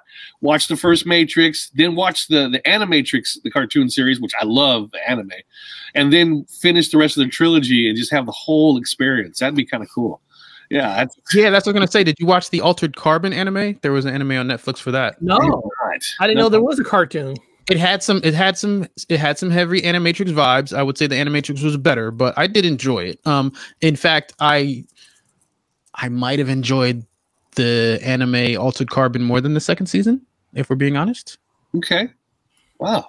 It was different, though. Just like the second season was different from the first season, the anime is different from both of them. That's cool. But it's the same characters, yeah. Wow, this is a great show. This got a lot of good questions answered, a lot of good concepts, a lot of thought concept, man. Oh, you know, that's the Matrix experience, though, is, you know, bringing you into thought experiment and, you know, philosophical questions and making you question, you know, what is Christmas? Is Christmas real? Is that real? Is everything real? Are we within a matrix ourselves? Yeah. When can we get out? I want to go to Zion. I mean, there's a lot of orgies going on, a lot of drums pounding, sweaty women. It's going to be great. Well, that's what I really want to do. Ultimately, I really want to build a Zion. I want to build an underground bunker. So when everything, you know, goes to crap, we got a safe place to party. Yeah, yeah. You get the big robot. You can get inside the robots. And you can dance with large robots. Anybody could be anyone. I mean, tonight I want to go watch some sci-fi movie tonight. Don't know if it's going to be any good or not. Which one are you watching? I'm watching a new one that just comes out today. It's called Child's Walking. It's where a disciplined world where there are no women and all living creatures can hear each other thoughts in a stream of images, words, and sounds called noise. They should call it Sausage Fest. I don't know. I would think of that would be a better name for it. I don't know if I want to live there. Yeah, it has Daisy Ridley from Star Wars, and it has the Spider-Man kid, Tom Holland. So, you know, I mean, I don't know. And then if you guys want to get my opinion on it, you can always go to, you know, my website. And if you scroll down to Welcome to the Matrix Home Cinema. The Matrix Home Cinema is where I put the last 4 movies that I watched, because I go to movies every Friday, and every Friday I'll put a new one on here on Saturday. So if you're ever curious about my opinion, just come here. Because I tell you the honest truth, you know, Monster Hunters fucking sucks. When Eric says something sucks, I try it. It does suck. Now he likes hairband rock music, and I don't like that, so I would not listen to that opinion. However, when it comes to his movies, Eric is pretty much dead on what I think. Like, oh, this is bad. You're not joking. Oh shit. Well, like I said, when I saw Monster Hunters, I felt stupid because the music was like a video game. I'm like, this sounds like a video game music. And then I get home, my 16-year-old son goes, "Dad, did you know I used to play that game a couple years ago?" It's a video game. Oh, it is a video game movie. Oh, man. I wonder the music sounded like from a video game. A video game to usually it goes. I like it when it goes a movie to a video game. Make a movie first, then if you make a video game to a movie, then it sucks. This would not be a show without Juan Torres making his comments. What did he say? Wait, does Zion have a place for the Octorians? Bob may have a hand in that fiesta. Cállate, cabrón. But right before we go, do you have anything coming up on your channel, or are you going to be going on any other channels coming up that you want people to know about? I'm sorry? Do you have anything coming up on your channel, or going on any other channels coming up? What's your thing?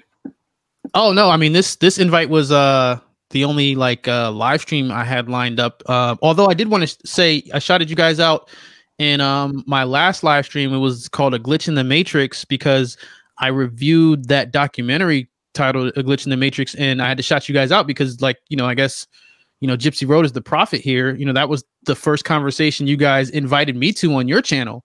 So you guys invite me, we have this great conversation. And then, you know, like 2 months later, a documentary about that topic comes out. That's right. Yeah, right. You know, that way Carla, you are right.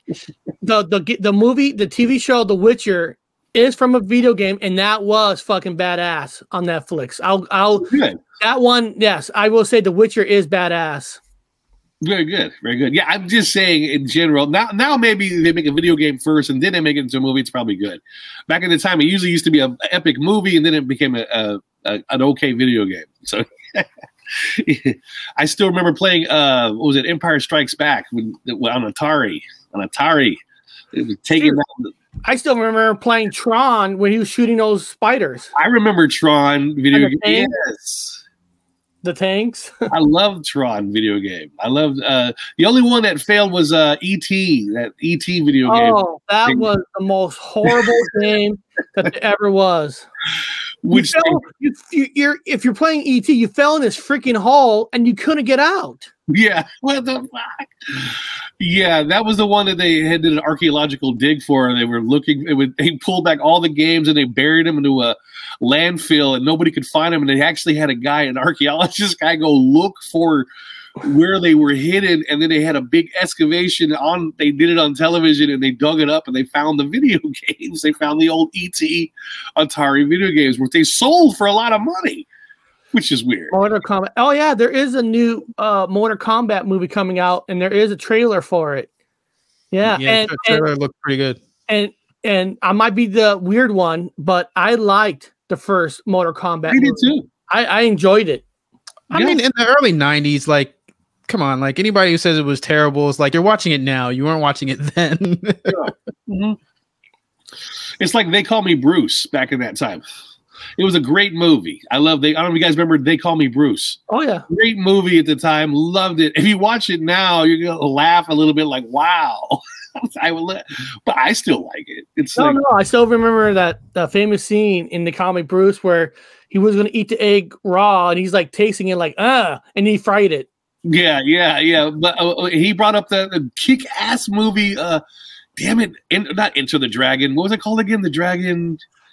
Last Dragon. The Last Dragon was just this guilt. Now it's a guilty pleasure. I don't want to call it. I think it's a great movie. I loved it at the time. I think it's out now on one of the channels. I have to watch it again. I loved it. It was so good. And now it's out. You're going to go back and watch it as a little bit of nostalgia, and it's still good. But it's funny. Yeah, there it is. Yes, The Last Dragon. Yeah. He's got that glow. I mean, and it's funny too, because when you talk about Mortal Kombat and you said Enter the Dragon, I mean, Enter the Dragon growing up was like my favorite movie. Big Bruce Lee fan. And, you know, Liu Kang was like, you know, based on Bruce Lee. And that's what I always loved about Mortal Kombat. Like, from the beginning, like those characters, you know, were based on like Big Trouble and Little China. And the Johnny Cage character was supposed to be Van Damme from Bloodsport. Like, it's just all these movie references that they didn't really have the rights for. So they just had these clone characters and made a video game that was bloody. Yeah.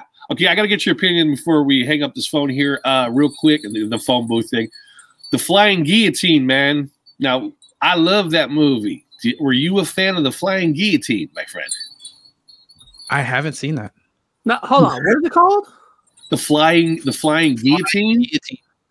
Oh, it's a 70s kung fu movie. To me, it's one of the greatest ever. Yeah, I'm going to have to go watch it now. Yep, I'll find it now. The Flying. Now, there's a couple of copycats afterwards, but remember the original Flying Guillotine. The Flying C Team. The Flying, like a guillotine that cuts your head off. A guillotine. I've never heard of it. Oh my! Oh, wow! You guys have never seen. If you're into kung fu movies or into the old black belt theater, The Flying Guillotine is like one of the greatest movies ever made. Kung fu movies. I think it went the way of They Live, that everyone loves. We all love the movie They Live. But it just got avalanched into some kind of pit where it's like you don't see it. You don't ever see it. You don't hear about it. It's like the tapes have disappeared. No, I mean, you get a glimpse of from truthers and people joking about They Live, but it went under. But Flying Guillotine is like that. It was one of them kick-ass martial arts movies that just disappeared. Yep. And then right before we go, guys, now remember, if any of you in the chat wants my weekly newsletter that I do from my website, just go to my website, subscribe. It's free. There's no charge. I don't charge people to subscribe to my website. But if you subscribe to it, I send out a weekly newsletter of upcoming shows that we do, and I put some other kind of stuff on there, some other facts, like maybe a movie that I saw, or I'll put a, is this a hoax or a real picture, like I did last weekend. So if any of you guys want to get a free newsletter from me, you got to sign up, because otherwise I don't know how to email it to you. Yeah. So just do that, and I think it's a pretty good website. It's a great website, and I'm on it. We just did a video yesterday. That's right. Hey guys, yes, Bob is correct. Yesterday, we do some exclusive news topics, but we do it on the website just because we want to make sure that YouTube can take you down for any reason, right? But on my website they can't. So these news topics might be a little bit extreme. Not bad. We don't go. We keep it within the older. Yeah, we don't. It's family-ish friendly. It's not that bad, so you guys can watch it. Yeah, we don't go crazy with it and stuff. So, yeah. I mean, 18 and above. No. Yeah. You're right. We don't go crazy, but you just, all you do is scroll down, and you'll see it right here. Oh, I didn't. I got to change the thumbnail. Yeah, you'll see some exciting news. You know, Spice Girls are they're doing a tour again. They added a sixth person. You might need to watch it to find out who's that sixth person. Yeah, Taylor Green is the new Colt president now for a bunch of Colts. And the final news topic was: is JFK really dead? We just play around. Satire, guys. It's satire. It's satire. Yeah. If come on, Bob. If somebody thinks that's real. Yeah. Man, wow. That's awesome. It's satire. So that's how we approach everything now. I approach everything with satire. But for some reason, satire, somehow it's like a virus. The Matrix can't fucking change it. So I don't know how to explain it other than that. Satire seems to hold its weight in this place. Yeah. But if you guys love Matrix stuff, I'm going to put Neil's channel back in the chat right here. I'll put it right back here. And guys, check out his stuff. I mean, you saw me share his screen. I mean, he's got a bunch of information. Absolutely. I mean, just look. I mean, Matrix Reloaded, Zombie Mix. There's just a lot of different things. The Matrix Machine, Animatrix, like he's talking about. He's got a video here. Yeah, no, you asked what's coming next. Yeah, so you can see I finished the Animatrix series. I'm going to start the Matrix comic series. That's coming very soon. Wow. Wow. Oh, that is awesome. So guys, yes, check it out. Wow. Absolutely. That one also, actually that one, 19K. That's pretty damn good. Celebrity dude. Whoa. Whoa, we got a celebrity. Damn. Oh, and you just got a sub right there. You got, yeah. Oh, thank you. Much appreciated. You can hear he's well spoken. He's not dropping F bombs. I mean, he's clean, man. Well, I'm trying to look out for you guys because, like you said, YouTube, you know, they're on it, man. They're scanning and they give you a little. I don't want to call it a shadow ban, but okay. So here's a trick that you guys might appreciate, or that some of your viewers, if they have YouTube channels, might appreciate that I recently learned. If you go into incognito mode, right? Like if you're on your, you know, mobile device or whatever, you go log into YouTube in incognito mode and then go into settings and turn restrictions on. Then when you go to your channel, you can see what videos YouTube has hidden because of language or whatever they like kind of ding you for and then didn't send you a notification. So you know what I mean? You could see what videos are hidden on the front end. No, really? Yeah, and like way more of my videos are hidden than I thought. Like it was like, whoa, what, really? Like they're really. One more time, so everyone hears that real clear. So right, so if you want to check and see what videos of on your channel that the algorithm is hiding, yeah, and you know it could be for language or adult content or whatever they feel like they caught you for, but they didn't send you a notification, they didn't send you an email, they just hid it. If you want to know which one of your videos are hidden, first log in as incognito mode. Like for me, I see it on my mobile device, right? Go into incognito mode first. Then when you're in incognito mode, go into the settings and turn restrictions on. Then when you look at your channel, You'll only see what YouTube suggested will show and what videos are on the front end of YouTube. Anything that's hidden, you won't see. Okay, that's good to know. I'm curious. I learned that recently. You know, that, like I said, a lot of videos that I had no idea were hidden. I was like, really? Yeah. See, that's weird. I was joking with someone today in England. They contacted me, like, big fan of my channel. And they said, dude, I have noticed that within the last month to 2 months, you have not gained one sub. I'm locked in. That's kind of stuff I'm talking about, man. Go, I noticed that. And they said, you know, as in Eric and I here having a great time on Gypsy Road, we're moving pretty good. We're moving up. But all out of all these people, my channel is locked. It's like, how can they not? They know me. They would go to my channel. At least a few of them would sub up, but not. I don't know. And I've heard there's an appeal process. I haven't tried it yet. But I think it's good to know, like, just to see what kind of stuff is getting dinged and stuff. Yeah. So it's evident to me. It's 100. I can't get more evidence than that. Again, mine's just for experiment. This is a good. I love this. This is my home channel. I love having a great time. But over mine, I was like, not one side gained in like months. This is something up here, man. There's something going on. Oh well. They love me. Who'd you piss off, Bob? I don't. Maybe the material I'm putting out is a little bit too intense. Now, I put it out in code, so people that watch my stuff, it's strictly code. You'd have to be familiar with what I'm putting out first. It kind of weeds. It separates the wheat from the tares, kind of a thing. So either you know, or you don't. That's why I try not to use too many words and stuff. I just put out just things for codes. You get it or you don't. But the algorithm gets it, so they're locking it. Well, you know, like I said, it's always hard for us to. It's one of those things that it's hard arguments to make because technically we don't own the company, we don't own the site. Right. They can do whatever they want.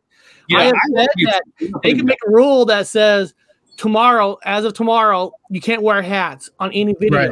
Yeah. If you don't own the format, you know, it's free for us to use, so it's hard to. It's hard to have arguments because they can do whatever they want. Now, like I said, on my website, I can kind of do whatever I want because I own it. Yeah. You know, I don't mind keeping that. So I think sometimes the way when we talk about the Matrix, it gives you what appears to be bad. What appears to be bad is not necessarily always bad. It keeps you either safe or something's going on. If the Matrix, you live in a universe likes you, there's a reason why something looks bad. Like, it pushed you in a direction where you would have never gone before. Like, really, and then all of a sudden you're there. You know, like, well, how did I get here? Well, because this bad thing happened, and that's why I'm here. So that bad thing wasn't necessarily that bad if you really look back at it. So, you know, everything's playing itself out. So I wouldn't be calling everything bad, people out there that you think is bad. You pronounces, and you are safe. Yeah. Yes. Well, beyond that, guys, we're going to end the show. I'm so happy that Neo Matrix came on. You know, yes. I didn't know if I was going to make it through with this pain. So with him helping doing a lot of the talking, I was able to save my side. Yeah, you guys know if you're talking Matrix films, I'm down. Oh God, yeah, and people like it too. We get pretty good views when you come on here with the Matrix conversation. Yep. So beyond that, guys, we're going to end this show and. Subscribe to his channel, subscribe to my website, get the newsletter every week, and we'll see you guys on Monday. All right, see you guys later. Later, guys.